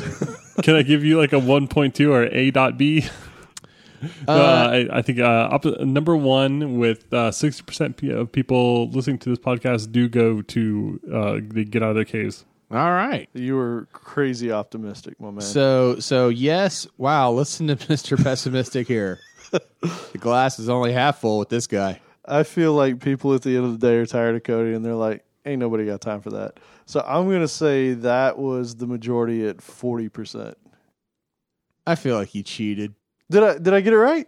I have not looked at anything, I You promise. liar. I have not looked. How close was I? All right, so here's here's okay. So by Price is Right rules, I'm going to go ahead and say that he cheated, Josie. You won, All right. but the but unfortunately by Price is Right rules, you lost Oh, too. I went over. So so no, because I say you cheated. Oh, So the, the the winner was no, ain't nobody got time for that, and it had forty percent of the vote. are you serious? Now you see why I know that he cheated. I got skills. That's, I'm just Nobody saying. pulls that off. That, that that doesn't happen. That's amazing. All right, so uh, well, I mean, we'll let the cheater keep playing. but so the survey for this episode is uh, define your perfect, your preferred work environment. Do you prefer to work in a cubicle or an open floor plan where you know there's no dividers between you and your coworkers and you can hear all of their conversations and they can hear all of yours? You might say that I've already shown a little slight preference to the cubicle over the open floor plan, but you'd be wrong because also you have work from home. Yay! Get to work in your pajamas. Or there's the private office uh, where I guess that would be in an office building. So let's define, let's make that clear. That's in an office building, but you know you have your own private office. You can close the door if you need some quiet because everyone out there out there in that open floor plan is just way too loud. Or you don't even like that. You want to work remote, but from a place of your choosing, like a coffee shop. So that's that's going to be our survey for the next episode. And that came from Slack. That that was uh, a conversation we had on Slack today, which you can join in on the fun by going to www.codingblocks.net slash Slack. And you can put in your email there and join the party. Yep. And hear all the crazy things that we say. Starting with, uh, oh, we've already passed, we've already talked about the flags.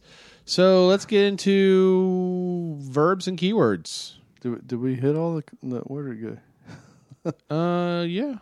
Yeah, we talked about that. Yeah, pretty much. So, uh, Well, Go- we're up on my favorite one. Can I introduce this one? Please do. oh, Your function should not have side effects. If it says it does one thing, it should only do that one thing. And I even take that to mean, um, and especially mean, actually, you should not modify the arguments that are passed in. So if you uh, have a get, it should not also do some setting. I don't, uh, you know, smart properties are nice for some things, but I try to minimize them for the same reason. Um, but to me, the biggies are, are just not modifying unexpected things especially the arguments that are passed in, unless it's very clear via the function name that it is destructive.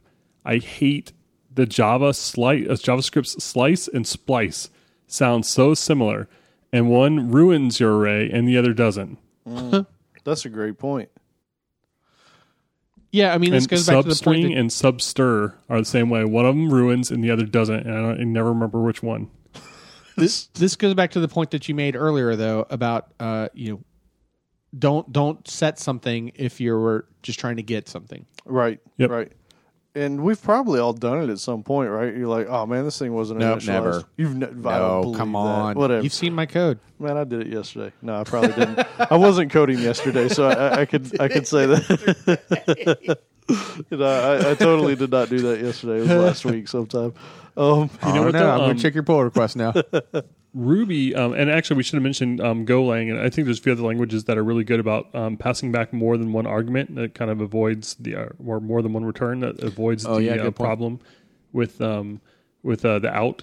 But um, just like that, uh, Ruby has a great convention for functions that are destructive, and the convention is to put a, a, bang, an exclamation point at the end.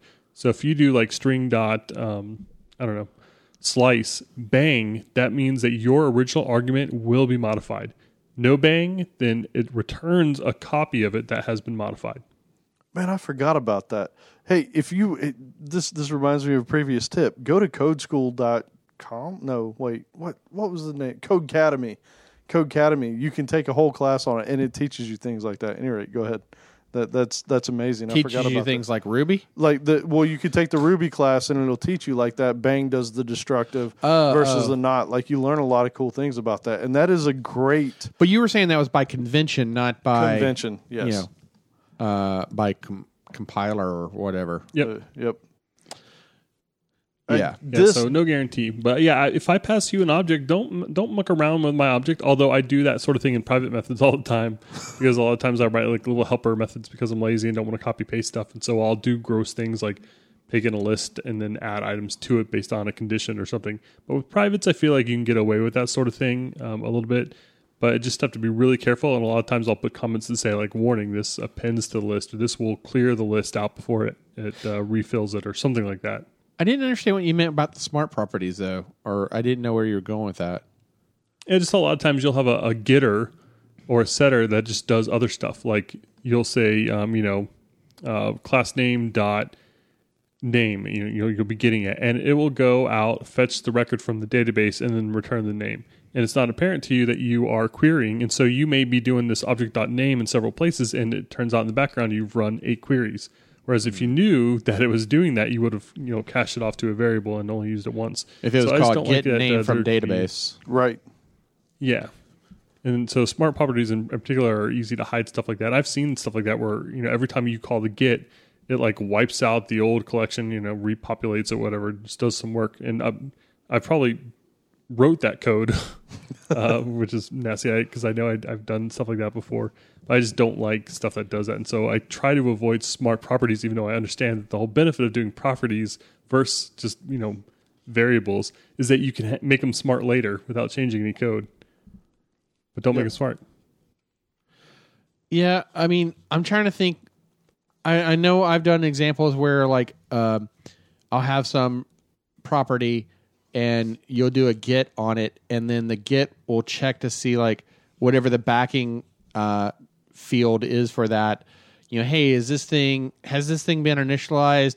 If not, let's set a lock uh, and then initialize it and release the lock, and then I'll return it back. But I mean, I guess technically you could say like, well, that might be doing more than it should be. Is that where you're going with it? Well, I actually just came up uh with a, a joke right now on the fly that I think exemplifies this pretty well. Oh, this should go over well. Yeah. when is a property not equal to a property? Uh, Date time dot now. okay. Oh, interesting. If you did if date time dot now equals date time dot now, It won't equal.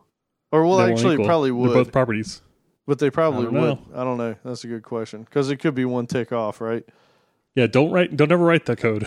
Because dot now is actually acting like a method, right? It's not. right. It's acting like a method, even though it's a property. So I get what right. you're saying. It's, yeah. a method in disguise. Yeah, I get what you're saying. Right, so Hey, that actually make me feel bugs me. about it. That actually bugs me then. too. By the way, anytime I'm using the datetime dot now, that frustrates me because I think it needs parentheses. I put it on there, Yep. and then I get an error, and I'm like, okay, okay, I'll take them off.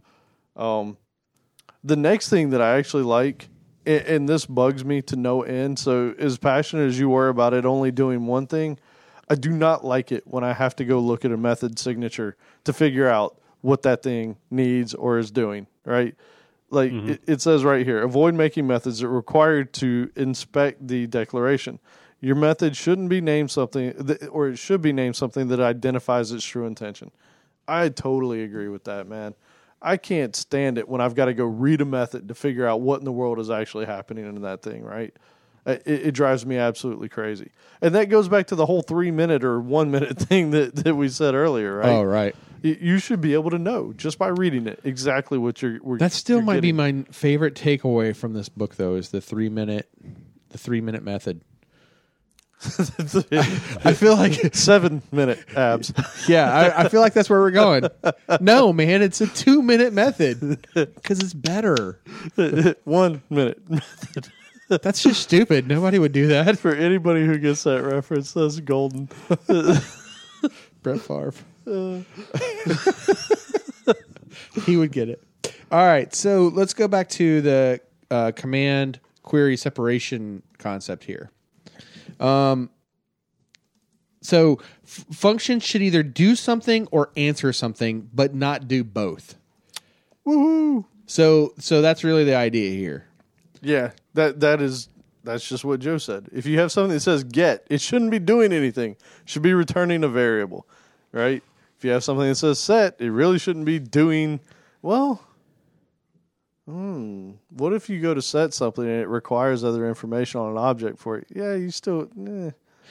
This is where it's not- doing more than one thing. you're not mutating state though. That's really so the if key, you right? have to, if you if you can't separate those two, then your method is doing too much. Yeah, I think you might be right. Okay. I didn't write the book. Yeah, true. Prefer exceptions as opposed to error codes. I 100,000% agree with this. I hate, hate error error codes. Uh, You too? Dude, SQL Server, I, man, oh, stored procedures are the worst, right? If you return a zero, then that means everything's good. If you return 10, oh, well, you got to go look at the proc to figure out what the author meant by 10, and then 20, and 30, and 100. Man, I cannot stand error codes at all. I hate them. Yeah, and yeah, somewhere you have to define them, and it just gets nasty. And then you know what in- inevitably happens is like you don't want to create another error code set, so you end up like using one from somewhere else, and somebody adds to it, and now yours can potentially return something that it would never return, and it just gets ugly. So I won't say I, I'm not as passionate as passionate about it uh, as as you. You definitely have a lot of hate in your heart. I for do. I. I don't like error codes. you know, but I, I mean, I see it as dated, is the way I view it. Like it was def. There was a time where this was a necessary thing, right? So if you were chaining together a bunch of commands, like command line, uh, you know, uh, not parameters, but you know, command line commands. I guess if we could have another command in there. Um, Arguments? no, that's why I said not. Um, no, you're you- you're on a command line and you're gonna chain one command into the next, right? Then you know having a non-zero error code, you know, or value come back, right? I mean, there was a time for that. That's you know where it made sense, right? I'm with H you. result, but What'd you say? H, H results. result. Remember H seeing H results? Oh, Let's say you know yes, I you're do. dealing with C code. Yeah, totally. going back to like Win32 programming. okay, but I'm not you. even talking about H results though. By the way, You're uh, talking about a holdover, but why does SQL Server still use return codes for a proc? Right? Like, come on, man. Seriously, come on. Give me, give me something real. Like, I, I oh. I feel like SQL this Server is need- conversation SQL isn't needs fair some though. syntax updates. Because SQL in does. general, I mean, not just SQL Server, but just SQL in general Anti-SQL, is yeah. just really outdated. it is. It, you know, it is. It's and it's amazing time. what all we still do with it. I mean, It's it, amazing we still can. Yeah. yeah. Okay, so But yeah. then, you know, you, you're you're amazed with that, and then look at all the wonderful things you can do with Perl. I'd rather not. Oh, sorry. Hurts my eyes. So, so what about this this uh, statement, which was to extract your try catch blocks? Love it. How do you I'll tell you why. I love throwing exceptions. I love very specific exceptions. Like I'll have validate methods, and they'll take a look at some things, and they'll throw some very specific uh, argument that gets logged to uh, you know disk somewhere or something gets returned to the UI. It's fantastic. I hate catching.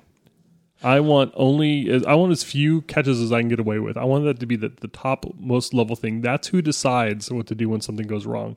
I don't want a bunch of people catching and trying to make decisions along the way.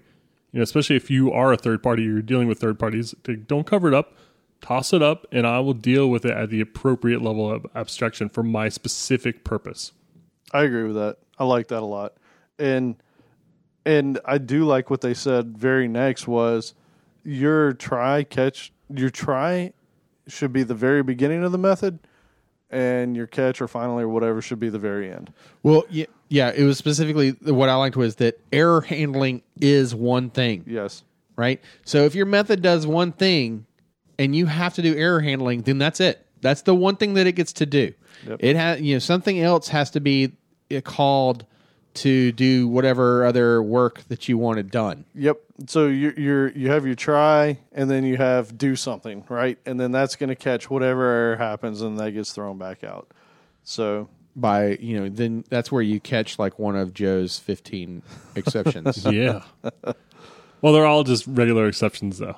So Oh. you catch and do. Oh, that's yeah. You know, with. Java, man, I, I like the idea that I can call a method and see very explicitly like these are the types of exceptions that I'll throw. Except that everybody gets tired of writing all that, and they all just say throws exception. yeah, they throw a new exception, right? Just your generic run of the mill exception. Oh, that's actually later called out as a problem in the book. Though they call that they they It do is. address that later in the book as a refactoring problem. Hmm.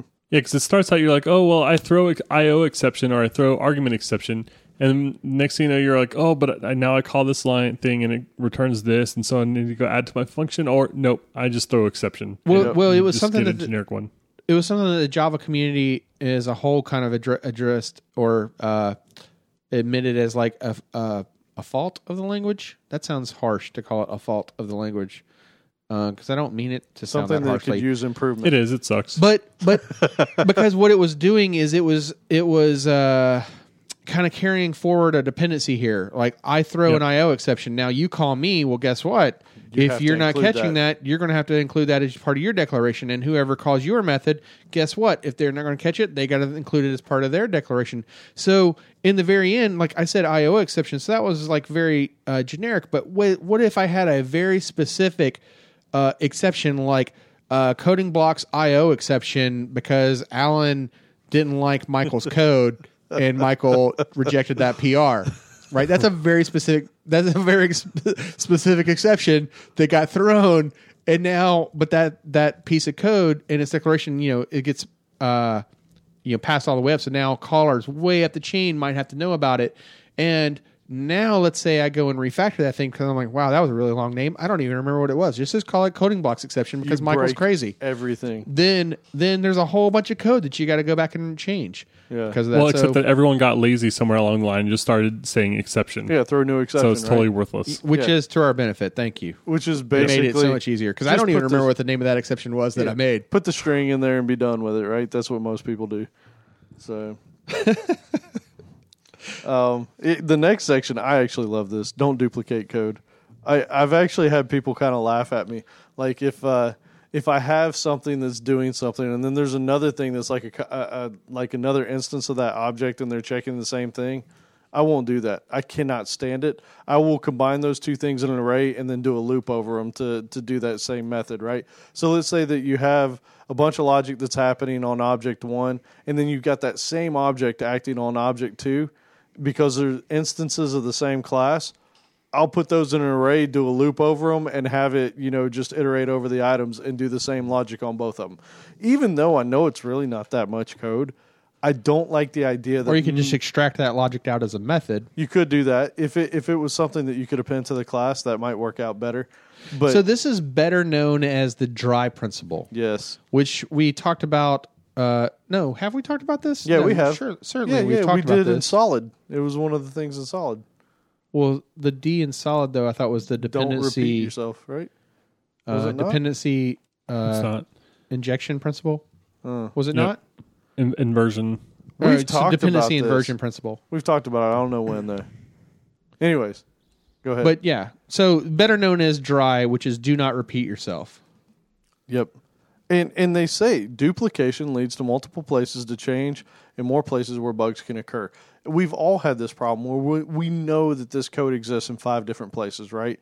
And if you don't know, the next person that comes behind you doesn't know that when they update this one that they need to update the other four, Oh right. then you've you've got a problem, right? Right. And that's that happens, and that happens so much. So if you can break all those out into a common piece of functionality that everything can use, right? Right. Yeah, this is better known as dry. Do not repeat yourself. Again, just, just do it.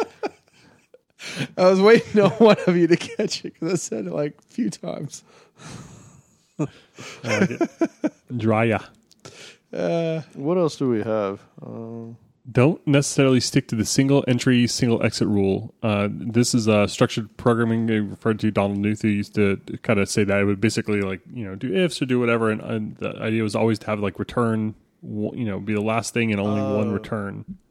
yeah, And I don't do that. I like to buck out early. So when that you're when you're reading the method, as soon as you stop caring about what happens next, like return out of there. Yeah, I mean, hmm. So I try to only I try to have the one return as often as I can, and but I'm also trying to keep those methods small so I can do that. But there are times where I will return early, but the way I'll try to do that is like I where I feel like I still kind of structure that okay is like maybe if I'm returning back like some kind of res- result of you know let, let's say it was a, re- a boolean result and you know I might even name that variable as result and so I'll initialize it as you know uh, var result equals false and then if there's some condition that I need to check out early, then it's just you know return result right there and there, right? Whereas at the very bottom, then I'll have another return result. But I really prefer to not do that though, because I really do like the idea of if you have the one, then I think it reads cleaner. Because then, from a testing perspective, there's one control path that's going to get you to that end state, right? But it's going to branch. There's going to be a, a level of nesting there. depends on how big your method is. And Well, there's going to have to be at least one. If you, if you have that return early, then there's some sort of branch happening. So you've got to have at least one level of nesting in addition to your function. yeah. in the case that it needs that. Yes, right. Sure. Yeah. If it doesn't need it, then there's only going to be one return anyway. Yeah, I, I would say generally speaking, I try and stick to one, but I will return early if if if you know some conditions not met and you know that absolutely you can't carry on, then I'll definitely return out. Just like what you were saying, right? I mean, there's also times too where, um, so as a as a stylistic principle, right?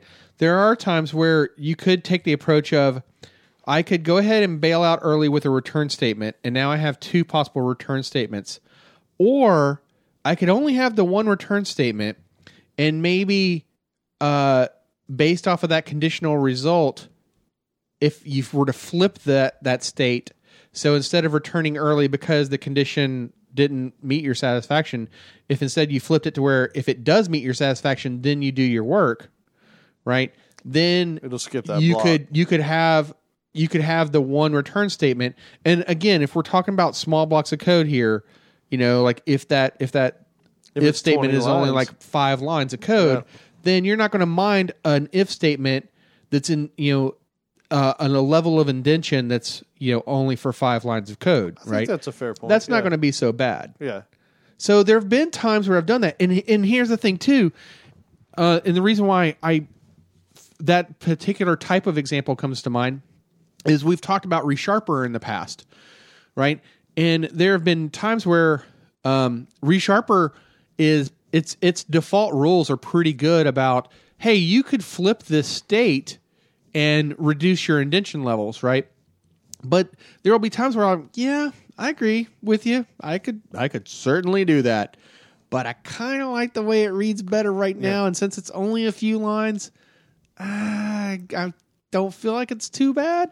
I'll take readability over shortness of code any day. Well, I mean, I'm still talking about short code.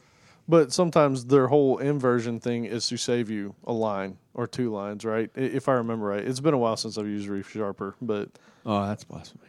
uh, yeah, I mean, I've still been debating buying it, but you know. Yeah. All right. So, how do you how do you make these functions this beautiful? How's that happen? I have a good story. Uh, well, maybe it's not that good, but uh, I was chatting with someone about a Codewars problem, and I, I sent them my function. I was like, "Man, I had a really tough time with this." And like, "Oh man, uh, I'm ashamed uh, because your function looks so nice." Something, you know, something like that. I was like, man, you should have seen it 10 minutes ago, or not even 10 minutes, like two hours ago. Like, I, that's how long I've been done, and I've been whittling this thing down because Right. it was a beast of a problem. And I knew that there was also the duplication and nasty stuff. And so it was just a matter of choosing to spend that time with it because anyone could have looked at it and known that there was duplication and uh, inefficiencies. So it's just a matter of uh, how much time you want to waste on it. All functions start as trees until you whittle them down to toothpicks. That is Yeah, so like true. that is so true. Yep. I mean, there was a when we were back talking about FizzBuzz. I think in in our algorithms in the interview um, episode, we had mentioned one of the FizzBuzz uh, blog posts where somebody took regular FizzBuzz and just OO'd it to the nth degree. and I mean, the thing is, the the key takeaway is you never start out in the perfect end state, right?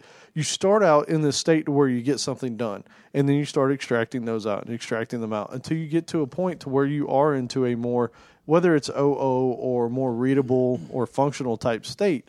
It's just like you said, you whittle it. You cannot start thinking about the absolute perfect way to go because you'll just think yourself in circles.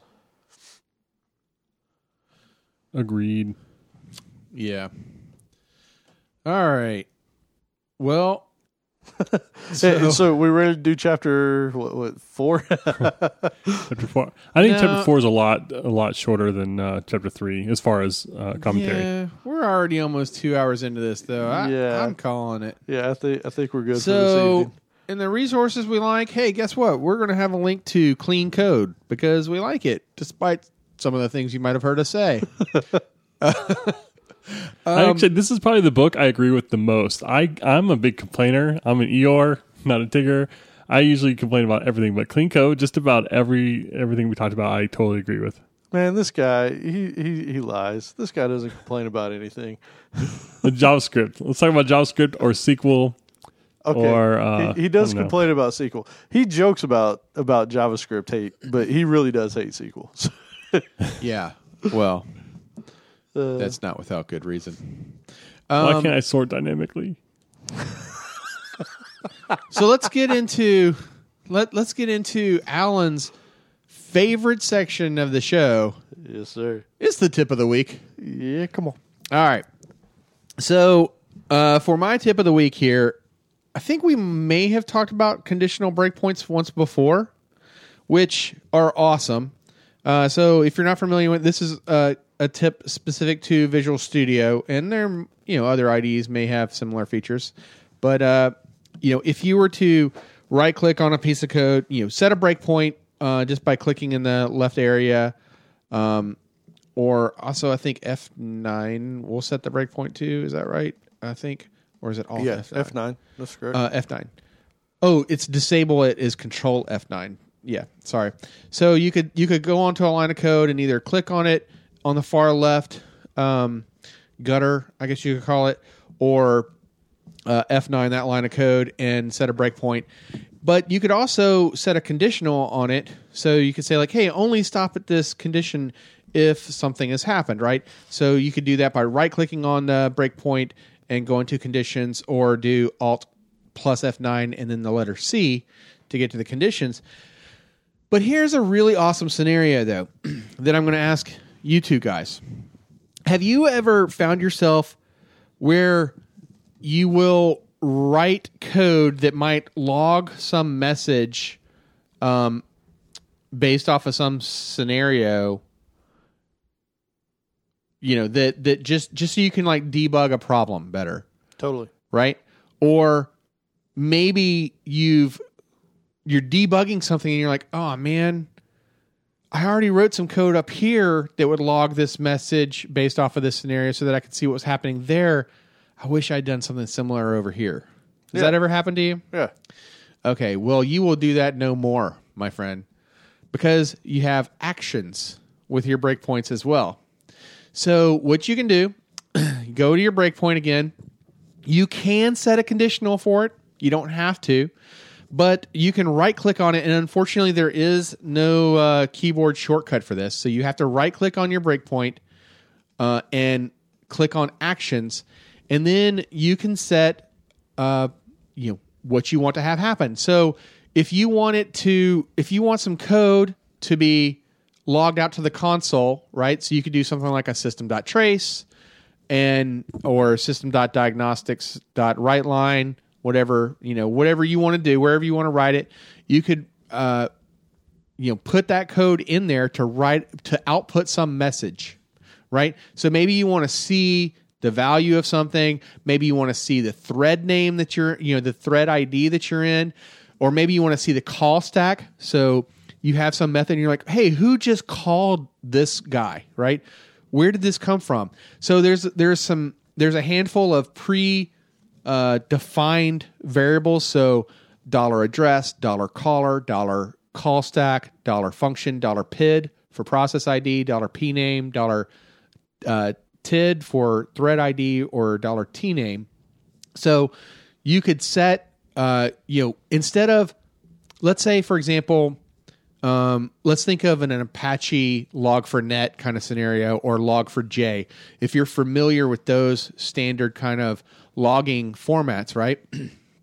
but so you wrote some code, as you said that you have, to log a message based off of some scenario, but now you're actually in the debugger and you don't want to stop the session because maybe it took you a while to get to the point that you're trying to debug, right? So you could right click on your breakpoint, select an action, go to the little dialog, which is log a message to the output window, and then write your similar uh, log4net type of style in there so that you can see what's happening That's sweet. and it's awesome. And then not only that, but you could also label your breakpoints so that you can actually instead of just seeing breakpoint one, breakpoint two, you could see something more meaningful about like uh, you know what that breakpoint is meant to be. Hmm. So this is almost like a way for you to be able to inject code Exactly. at your breakpoint, Exactly. Not worried about checking it in. And Yeah. exactly. or having to stop it's and restart debug your code. debugging. It's debug code that you can inject at will at runtime that doesn't have to be committed. and you don't have to compile it. Right. That's beautiful. Now, if you write something that it doesn't like, then you will get a a little message uh, about what it couldn't do, and then it'll just skip it. You know, so it it will it won't break the app, but yeah, it is it is a beautiful ability to be able to inject your debug code that you don't want to clutter your real production code with all this debug stuff. But yet, there are times where you may need to see like some internals of what is happening. Who just called this method, and is it on the same thread that I'm expecting it to be on, or did something else happen? That's yeah, it's lovely. amazing. It's it's it's beautiful when you see it in action. Now, here's the one I will like one word of warning, one caution. Okay, is that um, you could write some beautiful code in that dialogue, but God help you if you accidentally uh, hit F9 again. Or if you click on that, you mean to right click on that red ball and instead you left click on it because uh, Visual Studio giveth and Visual Studio taketh away. Save those office snippets. Yeah. So, but but yeah, it is totally a beautiful thing. I was working in some um, multi-threaded. We we were talking about uh, caching a few episodes ago, and I was working in some multi-threaded uh, caching code and trying to debug some scenarios, and the ability to do this was just such a lifesaver because I didn't have to muddy the code up. And and here's the beautiful thing too, because if you ever found yourself in a scenario where you you write okay so so when i preface this whole thing and i ask you like hey have you ever found a situation where you like write code to actually log some message based off of a scenario right and then inevitably what happens is over to, over the course of trying to debug this thing you end up putting too much of it in right Yeah. and so now now the real meaning is getting lost in the weeds in the noise because you're throwing so much of it out there but because these are just breakpoints you can selectively turn them on and off without losing your code as long as you disable the breakpoint Don't turn it off. Disable it. Or, or well, don't no, remove it. Don't, remove, it. Just Yeah. turn, just disable the breakpoint. So you know you could say like, okay, I think this this particular breakpoint message that I have here is a little too noisy. Let me just disable it right now, and then move on. Right, and especially if you combine those breakpoints uh, with condition conditional statements, now you can really get powerful because you could say like, "Hey, only stop at this breakpoint if this condition is met." And then, if that condition is met, take this action. And oh, by the way, I forgot to even mention that as part of the action, which you can uh, say, one of the other options for that is to is um, there's a checkbox continue execution, so you don't even have to have the breakpoint stop at the at that It'll spot. just dump out your output. It'll just write out the message to the to the output window and keep on going Nice. unless you want it to stop. But you know, I believe the continue execution checkbox is checked by default, if I remember correctly. That's sweet. So yeah, it it, it can be a lifesaver, and uh, I'll have a link in the show notes for an example of that uh, from some MSDN documentation that is written geared towards Visual Studio 2015, but uh, at least in 2013 this was there, and I don't remember about 2012. So your mileage may vary on Visual Studio 2012 and before, but 2013 and later you're good to go. Pretty cool. So mine is on Outlaw's favorite topic, which is Git. And I had a situation recently, which uh, I'll briefly explain. Basically, we had a bunch of third party code checked into Git, and we were upgrading the version of that third party code. And so all those files changed, right? Like it, it, it was just. So do- let's say if, for example, if it was a log4net, is that what you mean? Yeah. Like it was a, a some somebody else's Yes. DLL. Well, I guess it's a. It's not a DLL. it's the actual source code. If you downloaded the source Okay. code from Git and you put it in your Git repo because you might be making changes to it or something, who knows, right? But for some reason, it ends up in your repo, were we doing? your, your local repo, Hmm. and uh, so you're upgrading the version of it. So now all these files change because they've made changes to the underlying system, make it more efficient, whatever the case may be. And you made a few changes to some of your files, and you go to do a git status, and you just see a ton of red pop up because they've either changed or renamed or whatever the case may be, right? And and you know you made some changes to the files and you did a git add and you added them to the cache now you can't figure out for the life of you what files are in your cache that you're trying to commit there you would think that there'd be a way to do this using git status because git status will usually show you what you've got cached for staging and what is modified on the disk. There is no way to do that with git status to leave out the um, non uh, what, what do they call those things? Uh, untracked files. What you can do though is this little trick where you can use git diff. So you can use git diff dash dash name dash only dash dash cached and that will return you a list of the files that you have in your in your cached or your staged area and just the file names. So if you need to figure out which files you actually touched and you've got staged ready to commit, that will give you a list of those files. It saved my bacon. So uh, hopefully somebody else will find that useful. I, I, I spent so much time trying to figure out how to do it with Git status, it didn't work. So git diff dash dash name dash only dash dash cached. Sweet. Very nice. And please don't forget, uh, dear listeners, if you know what is coming after Git, please email me because I'm ready to move on. You don't what? You don't like Git? I'm fine. Like I won't say I'm finally. I, I actually enjoy it. It makes me feel like coding is less painful. There are some situations that that is not true, but for the most part, I find it way less painful than anything I've ever used in the past. I feel like Yeah, Joe yeah. is. That's the thing about missing- that's the thing about Git. It's it sucks less than everything else, but you probably got to that point by putting in a good four hours a week of messing with it for years.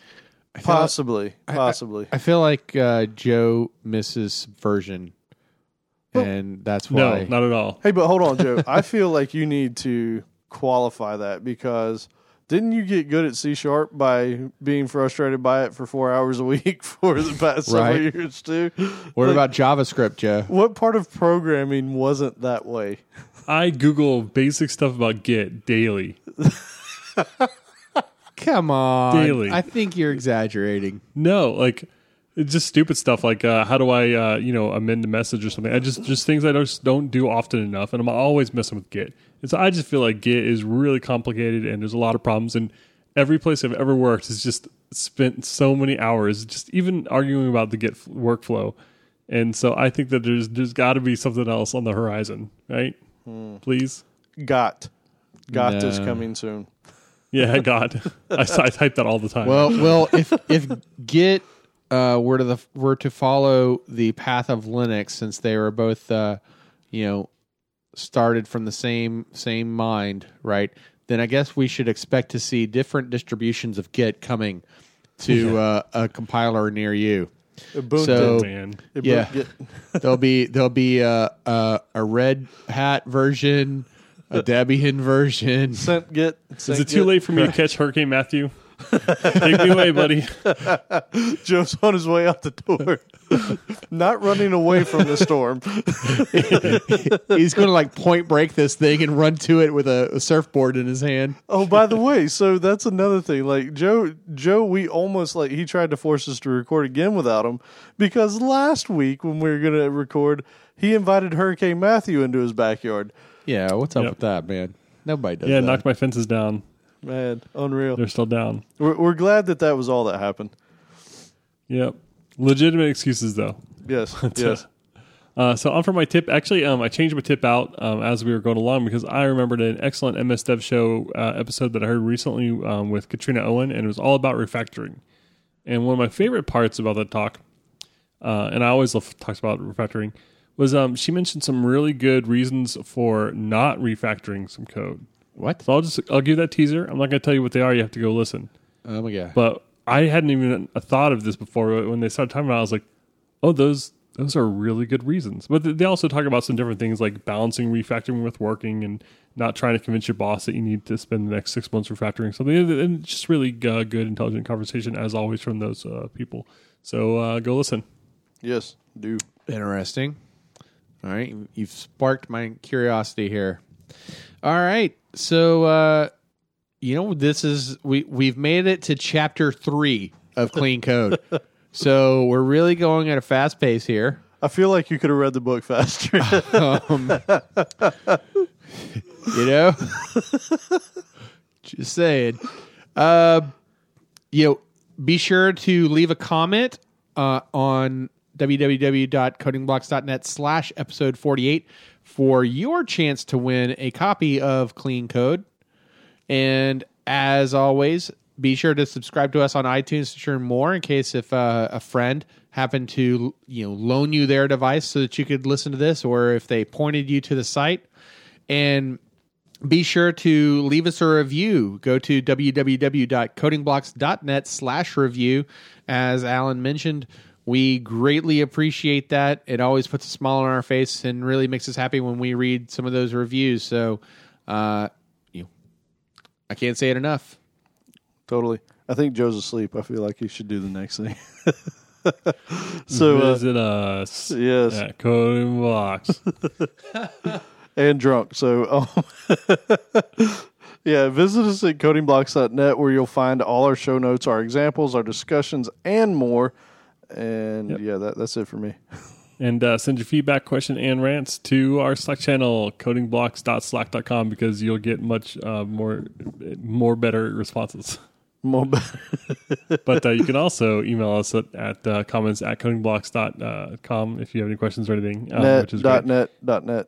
Dot, oh, dot net. Oh, wow dot net. wow Uh, yeah. You're fired. I am tired. You're fired. And um, be sure to follow us on Twitter at codingblocks or head over to codingblocks.net and you'll find all our social links at the top of the page. wow i feel like that's his way of saying hey i need a sticker yeah, that's right. Yes, he could read it off the sticker. Good thing we put that dot net on the sticker. Man, I'm actually putting a sticker on my computer against all the willpower I have. You know, I feel like you're going to come to the dark side here because they are a beautiful thing. Look at how pretty my laptop looks with all of these stickers on there. Your laptop makes m- my Your OCD your bells go laptop looks like you just bought it. Like It's amazing, right? It's, no, it's, a like 2011. It looks I can't brand new. stand it. I look at your laptop and I'm like, when are you going to use that thing yet? like, how long has that thing been sitting in a box? Man, you That's guys. boring. How many stickers Mine's you got got- on yours, Joe? Oh, zero, but I've got a lot of cat hair, dog slobber, and I don't know, taco shell crunchies on it. yeah, I put got this thing to work. Oh, dude, that's amazing. But your guitar, your guitar, Is held together by stickers. it, it is like I don't Yep. even know that it would work without them now. Yeah, it wouldn't. It's it's covering some holes. That's every awesome. every time you uh, put a sticker on it, you change the tuning of it a little bit. Yep. hey, suddenly it got deeper. Like put put another one on the left end. that's awesome. All right, guys, that's a wrap.